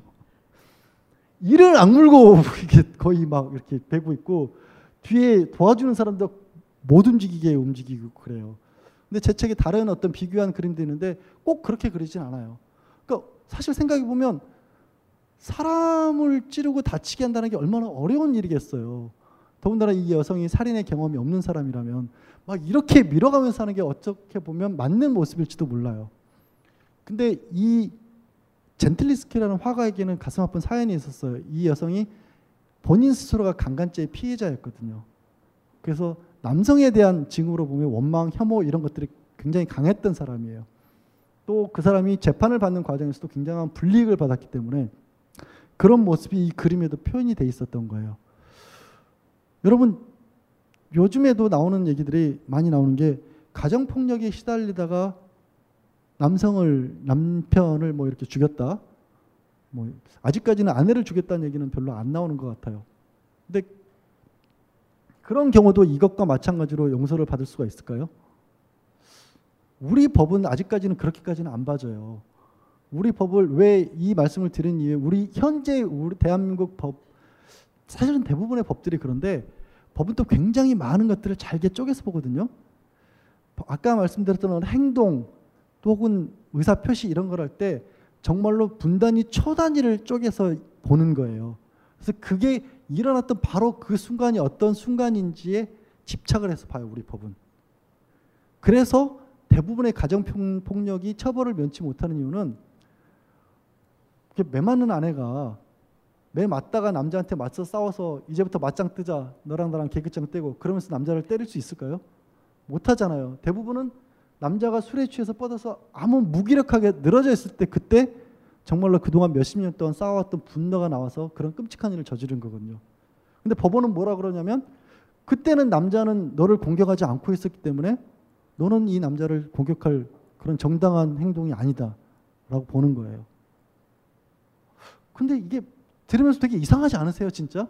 어떻게 그럴 수가 있어? 20년 동안 거의 막 항상 시달렸어. 그리고 막 정말 폭언도 고 폭력은 갈수록 세죠. 병원도 몇 차례 입원했어. 가정폭력 상담소에 가서 해결했는데 집 나와라는 얘기를 하는데 내가 나가면 어디 갈지도 몰라. 근데 그러다가 정말로 이성을 잃어서 저지른 일인데 여전히 법원은 처벌을 해. 근데 그걸 하려면 그걸 처벌을 하려면 말씀드린 것처럼 그 여성에게 우리 사회가 벗어날 수 있는 길을 만들어 준 다음에 이런 길이 있는데 왜 살인을 했어라고 해야 되는데 우리는 아직 그런 제도가 좀 미비하다는 그런 말씀도 하나 드리고 싶고 그렇고요. 두 번째 이제 시간을 그렇게 쪼갠다라는 얘기를 할 때 우리 흔히 정당 방위의 문제점 같은 것도 많이 들었을 거예요. 근데 싸웠을 때는 정당 방위라고 안 보는 이유를 여러 가지 말을 많이 할 수 있지만 이것만 생각하시면 될 것 같아요. 자, 제가 누군가가 싸워요. 주먹을 한 대 때려요. 이게 법적으로 하나의 행동이에요. 때렸죠. 끝났어요. 저 사람이 나를 때렸죠. 그럼 끝났어요. 이건 공격만 주고받는 거지 방어가 아니라는 거예요. 법원이 보는 건. 이렇게 막는 건 괜찮아요. 잘 막으셨어요. 이렇게 때렸는데 이렇게 막는 건 괜찮아요. 그러니까 한 대라도 때리면 정당방위가 아닌 건 정확히는 아닌데 사실상 거의 그 정도가 돼요. 그러니까 정말 마지 못해서 이런 경우는 있죠. 만약에 제가 이제 뭐 이렇게 어린 아이를 데리고 있는데 술 취한 사람이 와서 어린 아이를 막 때리려고 해요. 그때는 밀어버리거나 때릴 수밖에 없겠죠. 이런 경우가 아닌 한 나도 공격을 하면 정당방위가 아니라고 봐요. 우리는 굉장히 엄격하게 봐요. 그런 부분들도 있다. 하여튼 이게 전반적으로 어떤 처음에 한눈으로 봐서 법적으로 문제가 있는 행동이라고 할지라도 가끔 그렇지 않은 경우도 있다라는 것을 말씀드리고 싶었고요. 자, 이거는 이 그림의 주인공은 요 병이에요. 제가 굉장히 사랑하는 존재거든요. 술병이에요. 어, 뭐 바커스라고도 하기도 하고 이런 뭐 이렇게 디오니소스라고 불리는 그 사람들의 그 축제인 거죠. 그래서 이 축제에 관해서는 또 책이 많이 써놨는데 이거를 보면 이 사람들이 다 제정신이 아니에요.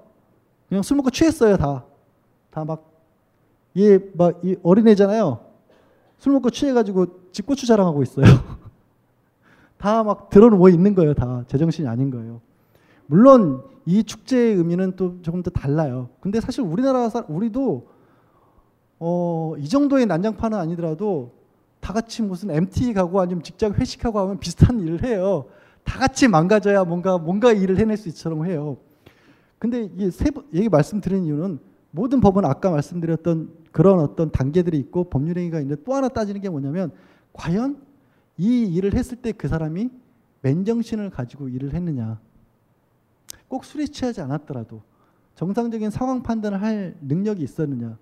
이게 술만 적용되는 게 아니라 어린아이들 같은 경우 우리 형사 미성년자 말 들어보셨잖아요. 애가 장난치다가 다른 애를 다치게 해도 형사처벌을 할 수는 없잖아요. 그런 것들을 따지는 게 어떤 세 번째 기준이 될 수 있다라는 된다라는 거죠. 근데 여기서 한번 또, 또 한번 생각해 보는 게 이제 결국 이 축제 자체가 이 술의 신을 영접하기 위한 그런 커다란 과정인데 우리도 밤이면 밤마다 술의 신을 영접하는 분들도 계시고 TV를 보다가 또 이렇게 지름신을 영접하시는 분들도 계세요. 그렇죠? 그러니까 이성이 마비되는 순간들이 생각보다 굉장히 많아요. 인간이 합리적인 존재라고 하는 것 자체가 어쩔 때는 거짓말이기도 해요.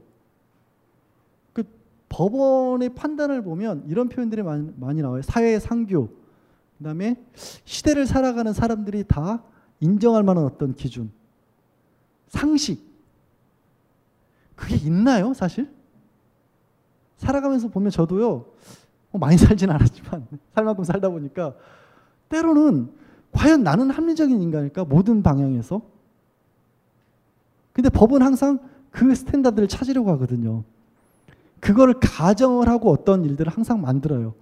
그래서 이 법과는 절대로 맞지 않는 사람들이 참 많이 생기는 거예요. 이건 그 사람의 입장에서 받아, 봤을 때는 정말 있을 수 없는 일이라는 건데 법은 그렇게 하라고 시키는 경우도 있고 법은 이건 당연히 해도 좋은 일인데 하지 말라고 하는 경우도 있고 콜로라도 가면 대마초를 자판기에서도 뽑을 수 있대요. 우리나라는 담배도 자판기에서 뽑으면 안 돼요. 뭐지? 그럼 누가 옳은 판단을 하고 있는 거지? 법의 잣대라고 하는 것은 항상 사회에 따라 달라지는 거고 그래서 다시 한번 뭐 비슷한 말씀을 드리지만 그 기준은 결국 여러분들이 같이 잡아가는 거예요. 그게 많이 잘못됐다. 남들 다 하는데 나만 싫다 그럼 내가 잘못된 거예요? 다 막그런 얘기 아니에요. 근데 뭔가 이 세상이 잘못됐다라고 보면 그걸 바꾸기 위한 노력을 해야 되는 게 법이라는 말씀도 드리고 법이 그런 가정하에서 만들어지기 때문에 개별 개별 개인들에게 너무 안 맞는 일들이 벌어질 때도 있다라는 거예요. 제가 사랑하는 아이들이라 한번 놓봤는데 네, 넘어갈게요. 너무 예쁜 아이들인데. 아, 이 말씀을 드려야겠다. 아까 저 상식 뭐 뽑아낸다 이런 얘기를 드린다 그러는데 이 아이들의 공통점은 뭐죠? 제가 살아가는 이 아이들의 공통점은 술이죠. 예, 먹으면 취하는 거죠. 법이 보는 방법이 사실 이런 방법이에요. 뭐냐면 아 진짜 답답한 게 이 정말 그 위스키와 꼬냑과 이 저 데킬라와 진과 이 차이는 어마어마한 거거든요. 저처럼 술을 사랑하는 사람 입장에서는. 근데 법은 그냥 다 술이라고 해요. 그, 그걸 구별을 안 해요. 웬만해서는. 구체적인 얘기를 안 들으라고 해요. 그러니까 어느 사회가 얼마만큼 성숙했느냐를 볼 때는요. 법원이 그 나라의 법원이 얼마나 구체적으로 사안 사안 하나를 보느냐에 따라 다르다라는 그런 법원이 있어요. 제가 지어낸 말이 아니라. 근데 우리 법원은 아직까지는 모든 사안을 꼭 이렇게 보려는 습성이 되게 강해요. 왜? 그렇게 아까 서류 중심 재판할 때 말씀드린 것처럼 속도가 나거든요. 아주 단편적인 경우로 우리는 아까 상해 말씀을 드렸을 때 손가락이 잘렸다, 손가락이 부러졌다, 명백한 상해죠. 명백한 상해죠. 명백한 상해인데 이게 이 사람을 얼마만큼 처벌을 하려고 했었을 때 누군가가 제 손가락을 잘랐을 때와 누군가가 얼마 전에 지금 가장 주가를 올리고 있는 그 젊은 피아니스트 남자분 누구죠? 조 어, 조성진. 조성진 피아니스트의 손가락을 잘랐을 때의 차이는 어마어마하겠죠. 진짜 이거는 데킬라와 위스키의 차이가 아니에요. 진짜 이건 상상을 초월할 정도의 차이죠. 근데 현재 우리 법은 피아니스트의 손가락이라 해도 다른 사람의 손가락은 다를 바가 없다라고 봐요. 그게 지금 법원의 판례예요. 음, 판례의 하나를 소개시켜 드린 거예요. 이게 현재 우리나라의 법의 하나의 문제점이기도 해요. 아유. 자, 이거는 이제 우리나라 법이 모든 거를 그러다 보니까 현재 법은 제가 굉장히 듣기 싫어하는 말 중에 하나가 저뿐만 아니라 많은 변호사들이 듣기 싫어하는 말 중에 하나가 변호사 돈 주고 샀다는 얘기거든요. 변호사 샀다. 어, 저는 파는 물건이 될 수가 없음에도 불구하고 꼭, 꼭 의뢰인들 중에서도 제가 샀잖아요. 이런 표현이 있어요. 갑자기 노예, 노예 30년 뭐 이런 영화가 떠오르기도 하고 그렇기도 한데 그런가 하면 또 우리는 또 많은 분들은 또 그 재판하시는 분들한테도 그렇죠. 결국에는 재판한 이유 돈 때문 아니야? 어, 그게 사실은 맞는 얘기예요. 왜? 우리 법은 모든 손해배상을 기본적으로 다 돈으로 하도록 하고 있어요. 여러분들도 다 당연히 그렇다라고 생각하는데요. 그것도 법에서 그렇게 정해놨기 때문이에요. 만약에 누군가가 이걸 제가 이렇게 빵 차서 깼어요. 이거를. 그러면 우리 법은 돈으로 물어주는 게 원칙이고요. 법은 정하기 나름이에요. 이 물건 또 하나 똑같은 거 구해와라는 데도 있어요. 법으로 정하기 나름이에요. 손해배상을 어떻게 하는지도 우리 자동차 손해배상하면 자동차 손해배상할 때 제일 먼저 따지는 게 과실 따지잖아요. 네가 몇 프로야, 내가 몇 프로야. 어떤 나라에서는 무조건 둘 중에 하나가 100%를 책임지게 하는 나라도 있어요. 법으로 정하기 나름이에요, 그게. 근데 그 손해배상과 관련된 우리나라의 법이 굉장히 잘못되어 있어서 제가 가장 안타깝게 생각하는 부분이라서 이 부분을 좀 마지막으로 말씀을 드리고 싶어요. 자, 얼마면 돼? 명대사죠. 사실 이, 이 영화는 아저씨에서 가져온 영화인데, 그 그림인데, 원빈의 가장 유명한 대사는 얼마면 돼예요.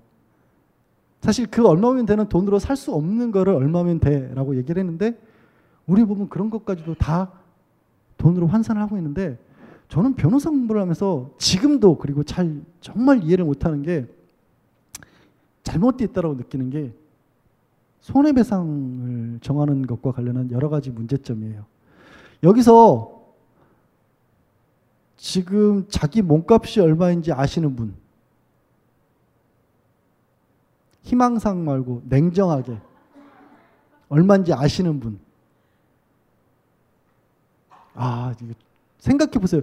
굉장히 충격적인 거예요, 이거는. 여기 거의 40, 명이 넘는 분들이 계신데 내 몸값 진짜 냉정하게 말씀드릴게요. 원빈 아니라 정말 또라이 같은 놈이 너 얼마면 돼? 나 너 죽이고 물어줄게. 이랬을 때 내 몸값이 얼마인지를 냉정하게 얼마인지를 여기 계신 분들이 몰라요. 법이라고 하는 게 사실 어떤 부분에 있어서는 굉장히 치명적인 거거든요. 알아야 되는 것들이 있는데 그게 대표적인 게 이런 부분이에요. 손해배상을 산정하는 공식이 있어요. 여기 밑에 잠깐 써놨긴 했는데 아주 쉽게 말씀드리면 이런 거예요. 지금 현재 소득 직장에서 벌고 있거나 아니면 자영업이면 자영업에서 벌고 있거나 하는 소득에 여러분들이 평균 이 법원에서 정해놓은 가동 연령이라는 게 있어요. 업종별로. 자, 변호사는 몇 살까지 돈을 벌 수 있다고 정해놨게요. 대충 한번 찍어보세요. 70, 70, 70. 변호사랑 비슷하게 돈을 벌 수 있다고 정해놓은 직종이 있게요, 없게요? 의사는 55세까지 못 번다고 정해놨어요.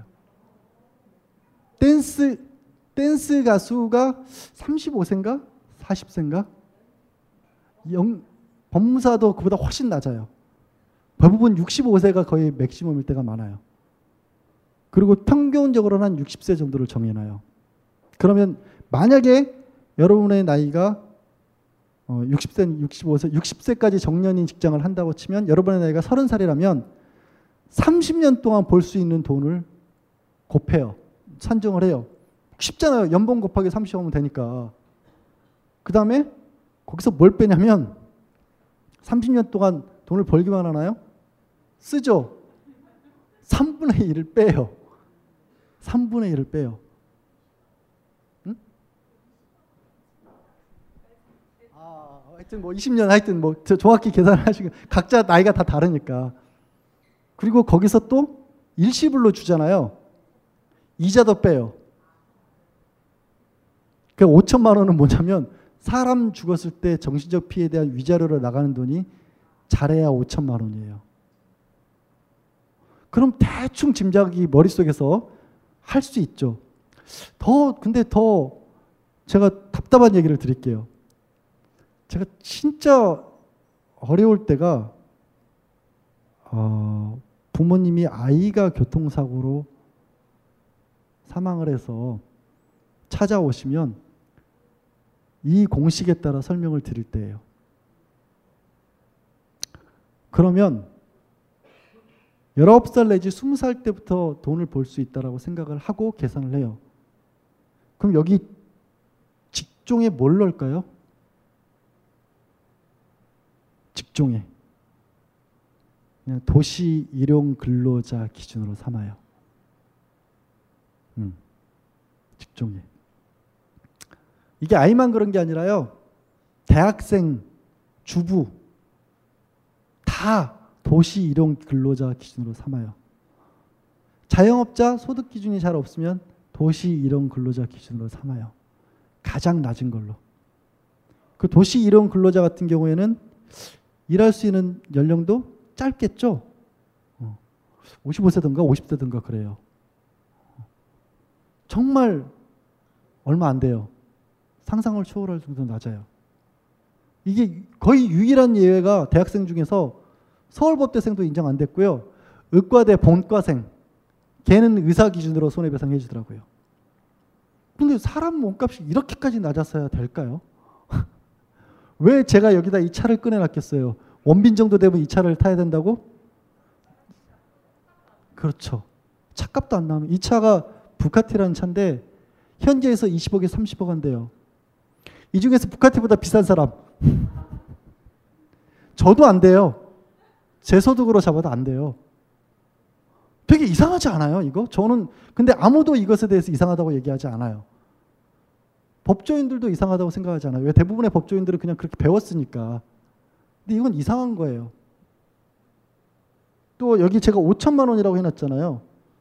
왜 이 사람이, 사람이 죽었는데 딱 이 정도밖에 안 되죠? 정신적 피해에 대한 배상이. 바꿀 수 있는 방법은 참 많아요. 생각보다 의외로. 직종에 관해서 이것도 왜 이렇게 됐냐면요. 우리가 70, 80년대 개발 독재 시대를 지나면서 사람이 많이 죽어나갔죠. 고속도로 닦고 철도 닦고 터널 뚫고 하는 동안에 그때마다 사람 물러줘야 됐잖아요. 돈을. 나라가. 그래서 이런 기준들이 만들어졌고 그게 안 바뀌고 있는 거예요. 군인, 소방공무원 이런 분들은 더 짜요. 어. 더 짜요. 생각해보면 되게 이상한 거예요. 그리고 지금도 이제 이런 손해배상, 그러니까 아까 한 예를 들자면 이럴 수 있는 거예요. 부카티한테 치였으면 부카티 값은 줘라.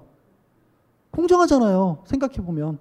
그렇게 하고 있는 데도 있어요. 손해배상에 벌금에 우리 우리 누구였지 갑자기 이름이 지난해에 되게 갑질 재벌 3세 중에 한 사람으로 되게 화제가 됐던 사람이 했던 여러 가지 행동 등 중에 어? 아니 조연아 말고 운전 운전을 하는데 자기 기사한테 교통신호 다 어기고 다녀라. 어, 현대 3세였을 거예요. 그래서 얘기한 게 그까짓 거 벌금 해봐야 얼마 나오냐. 한 달에 300만 원인가 나왔대요. 그 사람이 300만 원이 뭐 300만 원 때문에 교통신호 지키겠어요? 나라도 그냥 어기고 다닐 것 같아. 아무 데서나 육탄 팍팍팍 하고 법이 의미가 없어지는 거예요. 그런 경우에는. 그래서 실제로 유럽의 북부 같은 데서는 그 사람의 소득 수준에 맞춰서 벌금을 매기기도 해요. 그게 더 맞지 않을까요? 그러니까 그런 기준들이 굉장히 여러 가지가 너무나 그냥 재단돼 있어요. 여러분들 가장 단적으로 자동차라는 것을 과실 비율을 따지는 것도요. 우리나라의 일은 아닌데 뭐 중국에 며칠 전에 화제로 됐던 게 그 중국의 청소부 아주머니가 청소부 아주머니인데 할머니가 포르셴가를 이렇게 긁어놓고 기절했다라는 거예요. 아니 청소부 아줌마 월급으로 포르쉐 값을 어떻게 내줘? 근데 그게 너무 이상하잖아요. 저는 저는 사실 이상해요 지금도. 제가 제 수건 사업으로 바꾸고 싶은 것 중에 하나가 손해배상 구조에 관해서 어떻게든 얘기를 하고 싶어요. 그리고 거기에 많이들 들어보셨겠지만 이런 게 뭐냐면 징벌적 배상 같은 게 그런 거예요. 기업이 손해를 끼쳤을 때 기업에 제발 저는 기업 윤리 얘기 안 했으면 좋겠어요. 기업 윤리 왜 돈 돈 버는 게 윤리예요, 그분들은. 돈 버는 게 윤리인 사람들에게 왜 자꾸 도덕을 얘기를 하냐고요. 만약에 그 사람들이 부정한 행동을 해서 옥시 사태처럼 부정한 행동을 해서 많은 돈을 벌었으면 그런 식으로 돈을 못 벌도록 벌금을 많이 물려야 되거든요. 그냥 이렇게 계산하면 푼돈 물려주고 마니까 기업 입장에서는 사람 한두 살에서 죽는 게 아무렇지도 않은 세상이 되는 거예요. 그런 부분들을 좀 바꿨으면 싶었다라는 게 저희 짧은 강의의 일단 오늘은 마지막입니다. 두서없이 말씀드려서 죄송하고요. 긴 시간 고생하셨습니다. 고맙습니다.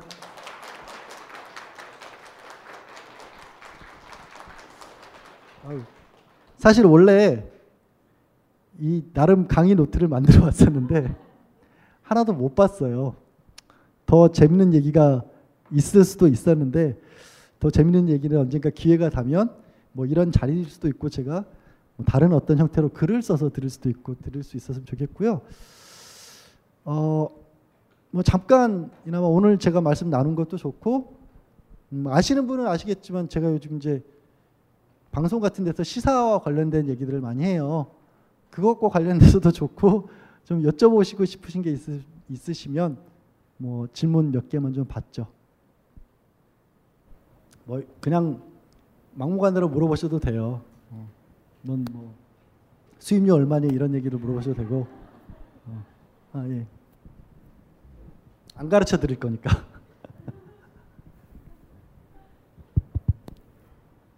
아, 네 안녕하세요. 그 강연 잘 들었고요. 예. 그리고 그냥 제가 책을 읽으면서 개인적으로 들었던 생각이 있어서 저는 그 그냥 사소한 궁금증인데 이런 제가 요새 좀 예술에도 관심이 많고 법에도 관심이 많이 생겼는데 어 정말 해박한 신화적인 얘기도 많고 했는데 책도 많이 읽으셨을 것 같고 근데 그럼 그림들을 이렇게 깊이 있게 파악을 하려면 실제로 이 그림들을 뭐 유럽에 미술관에서 가서 보셨는지 그게 궁금합니다. 아, 아, 솔직히 이 그림들을 쓰면서 갔던 미술관은 없어요. 어, 지난 비행기를 타본 지가 언제인지 기억도 안 나요. 근데 어, 원래 이거를 이런 거를 나름 이제 해남사에서 제안이 들어왔을 때 덜컥 받아들일 수 있었던 배경에는 제가 중앙일보에서 기자 생활을 좀 했었거든요. 그리고 그때 이제 문화부 기자도 좀 있었어요.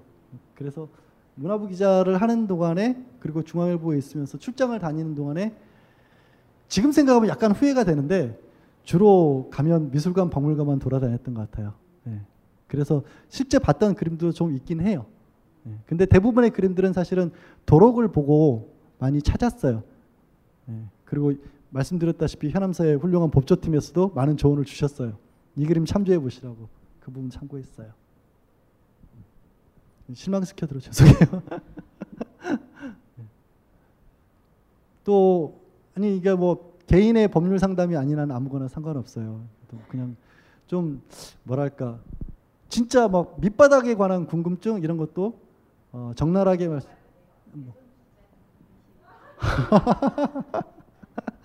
아니 여긴 정, 정치적인 어떤 건 아닌데 아 저는 제가 누가 제 얘기는 아니고요 어느 패친분이 이렇게 표현을 쓰셨다고 그러고요 문재인 전 대표와 안희정 지사 누가 누구를 지어 지지하느냐고 물어보는 거 나한테 물어보는 것은 엄마가 좋아 아빠가 좋아를 물어보는 것 같다 네. 그렇게 답변을 드릴게요 네. 마이크 끄- 제가 좋아하는 드라마 중에 이제 Good Wife라고 미국 드라마를 초, 최근에 좀 열심히 봤는데 법조 얘기죠. 네, 예. 되게 재밌게 잘 만들었더라고요. 그래서 봤는데 거기서 이제 시즌 7에 어떤 한 아버지가 이제 자녀가 총에 맞아 죽은 이제 에피소드가 다뤄졌어요. 근데 그 사건이 얘를 죽이려고 죽인 게 아니라 난투전을 벌이다가 이제 총알이 창문 뚫고 들어와서 딸의 목에 맞아 죽은 그런 사건인 거예요. 아, 예, 예. 근데 이제 이 아버지가 어디에 소송을 걸었냐면은 총기 판매점에 소송을 걸었어요. 총기 어, 판매점에 예, 예. 원래는 팔면 안 되는 총을 팔면 안 되는 사람한테 판 거예요. 건너 건너서 음. 알고도 목이냈다 해서 이렇게 이제 소송을 걸었는데 결과적으로는 이제 반전이 돼가지고 이 아버지가 져요. 음. 져가지고 이제 벌금을 너희가 내라. 만약 그 어떤 거였냐면은 그 현수막을 엄청 크게 걸어놨거든요. 이 총기 판매상이 나의 딸을 죽였습니다라고. 음. 근데 아버지가 져요. 그래서 이제 판사가 얘기를 해요. 너는 졌으니까 이걸 더 이상 걸 수 없다. 음. 대신에 걸려고 하면 하루에 10센트씩 내라. 그렇게 낸 거예요.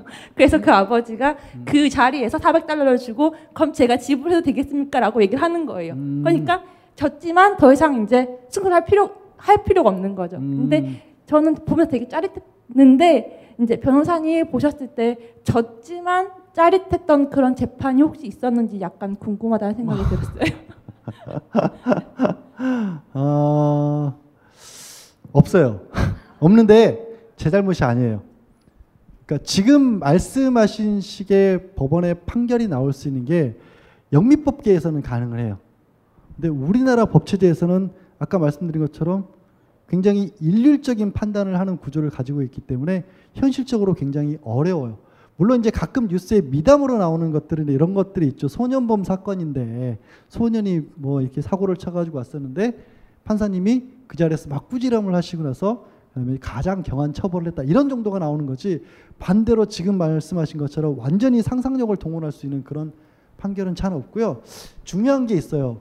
우리가 아까 제가 말씀드린 것 중에서 법을 따질 때 우리 법에서 참 많이 따져지는 것 중에 하나가 너 때문에 되는 일이 없다라는 얘기를 참 많이 하잖아요. 우리 광고 있죠. 너 만나고 되는 일이 하나도 없어 이런 얘기 하잖아요. 그게 굉장히 많이 중요해요. 그러니까 뭐, 뭐 형사법정이 됐건 민사법정이 됐든 과연 이게 누구 때문에 벌어진 일이냐, 그 책임의 범위는 어디까지 할 것이냐. 이런 얘기로 봤을 때 지금 말씀 나누 던지신 게 그 총을 어떻게 하다가 실수로 총이 발사되는 바람에 아이가 죽었어요. 그럼 총을 판 사람에게까지 책임을 물 수 있을 것이냐. 우리가 실제로 그냥 막 생, 막이 아니라 조건만 따져 본다면 총을 안 팔았으면 아이가 안 죽었던 건 맞아요. 인과관계가 있어요. 근데 그것까지 과연 이 사람에게 책임을 묻기는 어렵다라는 거고 그럼 사람을 죽인 사람이 있으면 이제 이건 법제 교과서에 나오는 얘기예요. 사람을 죽인 살인자가 있으면 엄마까지 쫓아가서 처벌을 해야 되냐. 북경의 나비 때문에 브라질에 저 폭풍이 일어나면 북경시 당국을 상대로 손해배상 청구를 할 수 있느냐. 이런 게 굉장히 많이 따져져요, 실제로. 그 부분도 법적으로 따질 때의 어떤 한 큰 축인데 그때 나오는 기준도 참, 참 법이라면 여러분 참 딱 맺고 끊는 것 같죠? 그때 어느 정도의 어떤 원인과 결과가 있어야 되냐고 할 때 법률용어로 상당 인과 관계라는 표현을 써요. 적당히 누가 봐도 그럴듯하게 그러니까 법도 그렇게 항상 명확할 수만은 없는 거고 그냥 상식적으로 저 정도라면 책임을 지는 게 맞다 아니다를 기준을 나누는 거예요. 그리고 손해배상 액수 관련돼서도 아까 이제 미국 드라마 얘기를 하시니까 미국 같은 경우에는 손해배상 액수의 제한이 별로 없어요. 특히 정신적 피해에 대해서는 제한이 없어요. 우리는 정신적 피해를 정하는 가장 큰 원칙이 이 물건이 정말 정말 정말 중요한 사람이 남긴 유품이에요. 나에게는 돈으로 가치를 판단할 수도 없을 정도예요. 근데 이걸 누군가가 부숴버렸어요. 근데 우리 법원은 뭐라고 하냐면 물건값 물어주면 정신적 피해도 배상됐다고 봐요. 그게 원칙이에요. 어, 우리 우리는 정신적 피해에 대해서 그 정도밖에 안 봐요. 하지만 미국 아이들은 또 그렇게 안 봐요. 그게 그거를 무조건 높게 본다는 게 아니라 그 사람들은 그 잘못을 한 사람이 얼마나 잘못했는지도 또 보는 거예요. 그걸 완전히 일률적으로 판단하는 게 아니라. 네. 없으시면 예. 네. 예. 저는 원래 제가 법대 지망상에다 변호사가 꿈이었던 사람인데요. 네, 네. 그 꿈을 제가 이루지 못했어요. 네. 지금 38살인데 지금 사회복지학을 공부하고 네. 있거든요. 그래서 대학원을 가서 사회학을 공부해서 제 꿈이 유시민 팬클럽을 16년 했거든요. 제가 아, 네. 2002년 그 백분 토론 MC 손석희 하기 전부터 했어요. 네. 유시민이 그때 MC를 했었거든요. 아, 근데 예. 지금 썰전에서 활약하고 계시죠. 그래서 제가 뉴스와 시사를 거의 한 16년 이렇게 거의 아니 거의 한 중학교 때부터 시사 매거진 2580부터 시작해서 뭐 그것이 알고 싶다부터 시작해서 그쪽 분야를 마- 되게 많이 조. 좋아해요. 그리고 예. 지금 변호사님이 얘기한 것처럼 지- 그리고 언제부턴가 종편을 보니까 나오시더라고요. 근데 저는 요번에 책을 산 계기가 저기예요. 어, 그 이름을 보고 산 게 아니고 음. 어, 알려져 있잖아요 인지도가. 그래서 이름을 보고 산 게 아니고 워낙 제 꿈이 변호사였고 또 네. 제가 미술에 지금 이렇게 흥미가 있었는데 네. 그림 읽는 변호사인 거예요 타이틀 자체가. 그래서 아 신선하다 그러면서 제가 제 분야니까 딱 봤는데 또 변호사님인 거예요 그 음. 저자가. 그래서 제가 아직 책을 예스 24에서 주문했는데 아직 받지는 못했어요. 못, 못했는데 오늘 이렇게 들어오니까 너무 재밌는 거예요. 저는 제 분야니까. 근데 네. 제가 지금 아, 변호사가 못 된 거에 대한 아쉬움이 되게 많고. 네. 근데 저는 지금 공부를 해서 시사평론가 같은 걸 하려고 그랬는데 시사평론가는 보면은 변호사들이 많이 나오잖아요. 시사 저기에는. 네. 그래서 근데 저희 고3 담임이 저한테 논설위원 해야 된다고 그러는데 저는 법대 교수나 네. 저기가 되고 싶었거든요. 네. 그 뭐지? 어, 정치인도 국회의원도 되고 싶고, 그러니까 네. 유시민이 제 롤모델이거든요. 예. 아 이걸 개인적으로 막 정치적으로 좀 생각하는 게 아니고 제 네. 개인적이니까 감정이니까. 근데 이, 이 변호사가 원래는 기자 8년 했다고 제가 봤거든요. 예. 프로필에서. 근데 예. 특이하잖아요. 이력이 기자에서 변호사로 된 게. 음. 그래서 그 전환을 한 계기가 또 있는지 어. 지금 변호사가 하고 있는데 네. 방송에도 나오고 나름 인지도가 있는데 그게 되게 좋은지 아니 만족하는지 뭐 행복한지 아니 인생을 바꿨으니까 아무래도 좀 그런 다양한 것들이 좀 어, 그래서 책도 쓰고 근데 그러니까 참 인생이라고 하는 게 그 원래 계획했던 대로도 되는 부분은 별로 없는 것 같고요. 근데 또 한편으로는 어떤 일관적인 흐름을 가지고 있는 것도 같아요. 누군가 답변 아닌 답변을 드리자면 넌 기자 할 때하고 변호사 할 때하고 어떤 때가 좋아라고 했더니 저는 고민이 강- 곰곰이 생각을 해보다 이런 말을 드렸어요. 만약에 내가 지금 있는 삶을 기자할 때 알 수 있었다라면 그냥 기자 했을 것 같다. 어, 그러니까 누구나 다른 모습, 다른 일 이런 것들을 동경을 하지만 사실은 또 막상 이 자리에 놓고 보면 거기에 장점도 있고 거기에 단점도 있어요. 장단점들이 있고 또 저 같은 경우에는 변호사를 하면서 왜 방송이나 이런 부분들을 많이 하게 됐냐면 참 웃긴 게 저는 이제 법대를 나온 건 아니거든요. 법대를 나오지 않았고 기자할 때도 사회부 이쪽 일을 안 하고 아까 문학 담당했다 그랬고 뭐 대중문화 팀장하고 그랬어요. 그래서 인터넷 파트에서 뭐 엔터테인먼트 팀장 이런 거 했었고 우아하게 문학 담당 기자하고 이랬거든요. 그래서 정치 사회 이런 부서에 있는 애들 보면서 막 되게 비웃었어요. 아 저것들은 뭔 저런 걸 보고 있냐. 그래서 고등학교 때 법대 가는 애들 보고도 아니, 저 철학과 나왔거든요. 아니 인간이 말이야 삶에 대해 고민을 해야지 속물스럽게 무슨 법대를 가. 이랬었거든요. 근데 어찌어찌 해가지고 과정은 생략을 할게요. 근데 변호사가 될 사법시험을 보려고 책을 딱 폈는데 법전이 교과서가 너무 어려운 거예요. 이건 읽어도 읽어지지가 않는 거야. 저도 딱 막연하게 알고 있었던 건 하나죠. 아니 법은 내가 주인이고 나 살라고 하는 법인데 적어도 나 정도의 잘난 척 할게요. 그래서 4년제 대학 나와서 중앙일보 기자쯤을 8년쯤 한 사람이 책을 읽었는데 한마디도 모르겠으면 이건 내가 잘못이 아니라 법이 잘못이다. 그 생각을 했고 그 첫날 내가 사법시험에 합격을 하면 어떤 일이 될지는 모르겠지만 법이 사람들과 거리를 좁히는 데 도움이 되는 일을 하겠다라고 막연하게 소명을 가졌어요. 그게 10년도 더 전 일이에요, 사실은.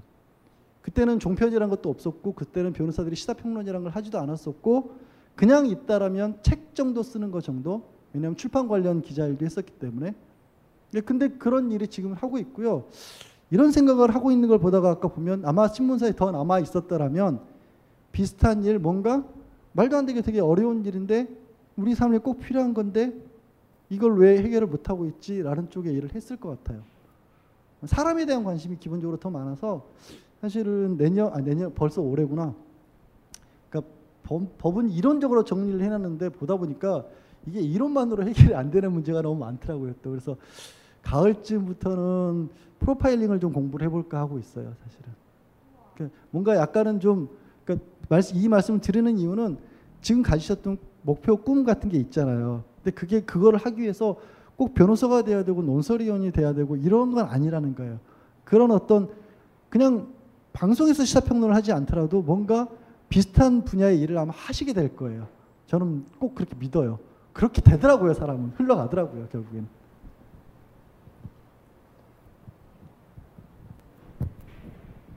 아, 이거는 법적인 거에 대해서 궁금한 게 있어서 여쭤보는 건데요.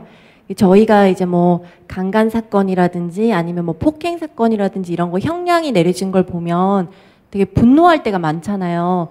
어떻게 친아버지가 친딸을 성폭행했는데 가, 그 형량이 저것밖에 안 되냐 뭐 이런 식으로 그뭐 예를 들어서 한때 되게 좀 큰 사건이었던 그 조두순 사건도 조두순이 내년인가 올해 출소한다고 알고 있거든요. 그러면 그 사람은 또 다른 아이를 또 그렇게 할 가능성도 높은 거잖아요. 근데 이제 그런 것도 분노하지만 제가 가장 분노하는 거는 어떤 뭐 강간 사건, 폭행 사건이 벌어졌을 때 술을 마시면은 심신미약으로 인정이 돼서 그게 형량이 더 낮아지는 거예요, 오히려. 왜 우리나라 법이 그런지 이게 좀 개정이 될 가능성은 있는지 궁금해서. 참고로요, 성범죄에 있어서 술을 마셨다는 이유로 양형에서 감형을 해주지 못하도록 아예 법원이 규칙을 바꿔버렸어요. 그래서 더 이상은 술 먹었다는 이유로 거기서 깎아주진 않아요. 그리고 예전에는 정말 많이 술 먹었다는 걸로 깎아줬거든요. 요즘에는 거의 택도 없어요. 많이 바뀌었어요. 그런 부분들이 저도 이제 방송에 나가고 이러면서 가끔 갈등을 할 때가 있는 게 그러니까 방송들 중에서도 뭐 얘기를 하다 보면 되게 좀 편파적으로 방송을 전체적으로 끌고 가는 그런 방송들도 있기도 해요. 근데 그런데 고민을 하다가도 나가는 계속하는 큰 이유는 어쨌든 거기에서 여론이 형성이 되고 안 좋은 것들을 고쳐 나가는데 생각보다 그 방송이라고 하는 매체의 힘이 되게 크더라고요. 말씀하신 조두순 사건 때문에 미성년자 성범죄에 대해서는 굉장히 법이 바뀌었어요. 왜 조두순 본인에 대해서는 그렇게 못하느냐? 그거는 법은 거꾸로 거슬러서까지 사람을 처벌할 수 없기 때문에 그러는 거고 앞으로는 계속해서 바뀌어 나가고 있고 그런 어떤 여론 결국 법은 우리들끼리의 약속이잖아요. 그리고 유권자를 가장 두려워하는 게 국회의원들이기 때문에 그런 것들이 이슈화가 되면 바뀌더라고요. 근데 손해배상은 참 쉽지 않은 것 같아요. 이거는 직접 와닿지가 않는 거예요. 직접 와닿지가. 그리고 누구나 오늘 집에 가셔서 대충 나의 어떤 삶의 나의 가치를 얼마인지 대충 한번 계산해 보세요. 이거 제일 쉽게 알아볼 수 있는 방법은요. 복잡하거든요. 교통사고 전문 변호사 사이트 가면요. 딱 입력만 몇 개 하면 뽑아주는 게 있어요. 자동으로. 그런데 한번 검색해 보세요. 손해배상 액수 계산하는 방법이 있어. 거의 자동으로 뽑아주는데 충격적이에요. 기분 진짜 더러워요. 바꿔야 돼요. 네. 또 없으시면 예. 네. 뒤에는 예.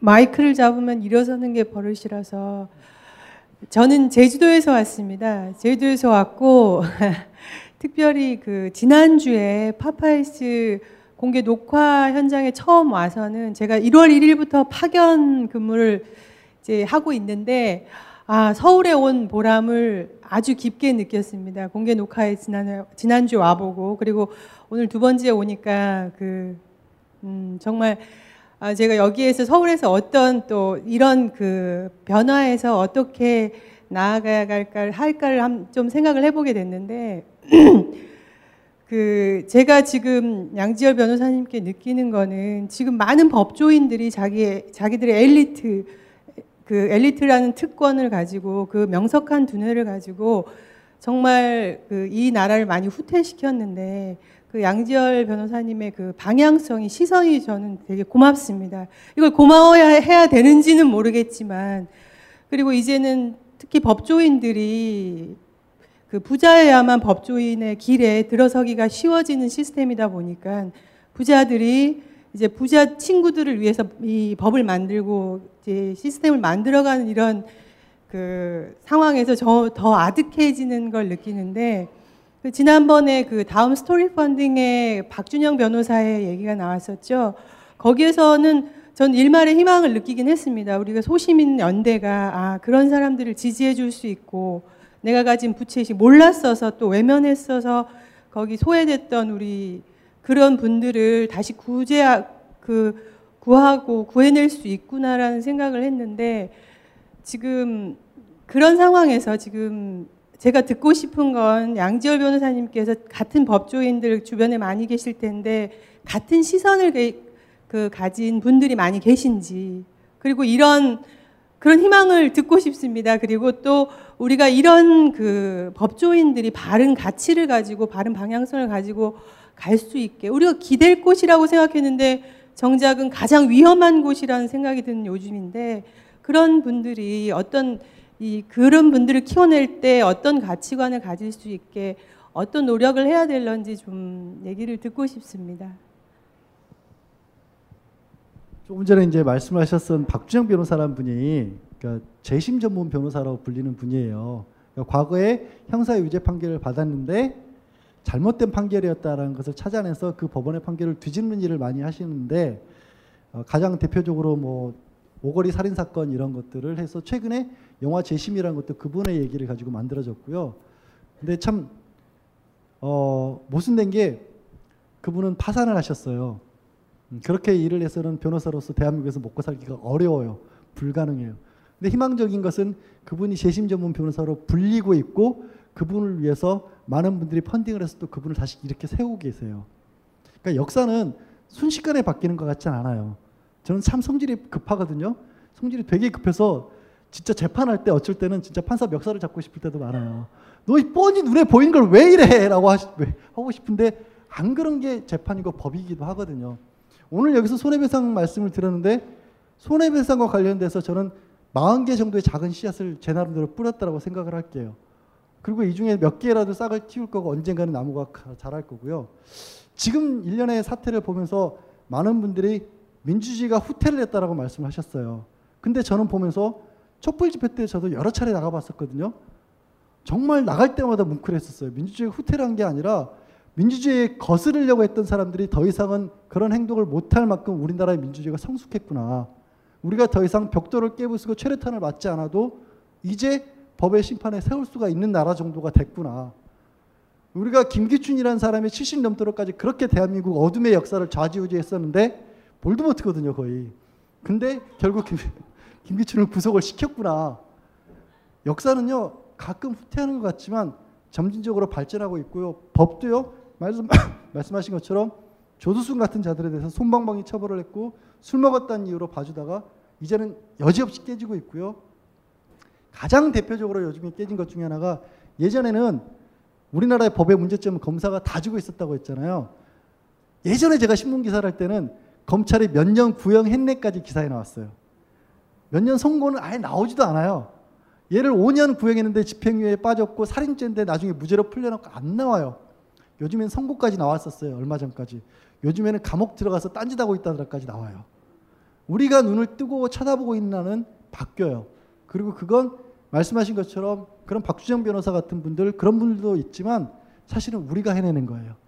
그리고 그 우리가 해낼 수 있기 위해서 여러분들이 다소 딱딱하지만 저 같은 사람이 방송이든 책이든 얘기하는 것도 한 번쯤 들어봐 주셨으면 좋겠어요. 그게 제 소명이에요.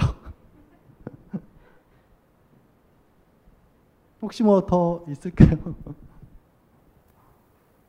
네, 그러면 사실 저는 아, 요즘에 요즘에 가장 크게 느끼는 게 뭐가 됐든 사람들에게 잘 전달하고 재밌게 전달하고 생각할 거리를 주고 이런 일들이 굉장히 많이 필요한 시대라는 생각을 많이 해요. 그래서 나름으로는 솔직히 고민을 했었는데 제가 생각했던 거는 정확히 못 드린 것 같아요. 여러분들이 어떻게 받으셨는지 모르겠는데 제가 만들었던 건 하나도 얘기를 못한 것 같아서 되게 아쉽지만 시간은 또 거의 두 시간 가까이 훅 갔고요. 그이 이 이 추운 날씨에 이 소중한 월요일 저녁에 이렇게 저와 함께 해주셔서 정말 뭐라 감사의 말씀을 드릴지 모르겠습니다. 고맙습니다.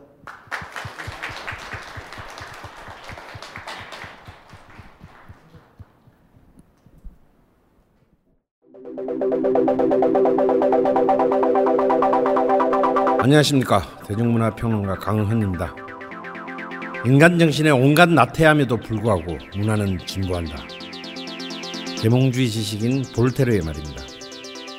IMF 이후 붕괴된 대한민국의 문화산업 그리고 한류의 극적인 성장 촛불 집회로 대변되는 문화 정치학 그리고 되살아난 블랙리스트의 망령 앞으로 펼쳐질 찬란한 한국 대중문화의 미래를 소망하면서 90년대부터 지금까지 우리가 겪어온 대중문화사의 사건들을 되짚어 봅니다. Dynamic Korea의 종횡무진 대중문화사 이 시기의 으름장과 독립의 몸부림 사이 마지막 시즌4를 시작합니다. 강원의 대중문화사 시즌 4 오빵 강남 스타일 한국 대중문화 글로벌 스탠더드로 진입하다. 3월 27일부터 4월 24일까지 매주 월요일 저녁 7시 충정로 벙커원 3층 비밀 수련장.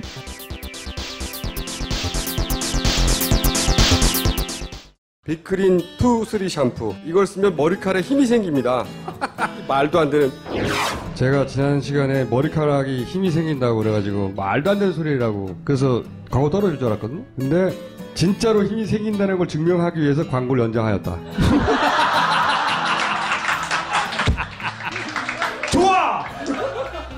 그럼에도 많은 분들이 구매해 주셨습니다. 그리고 구매 후기를 통해 인정해 주셨습니다. 딴지마켓 재구매율 53%에 빛나는 빅그린 투쓰리 샴푸 23일 후 변화가 없으면 100% 환불해드리겠습니다. 지금 바로 딴지마켓에서 확인하세요.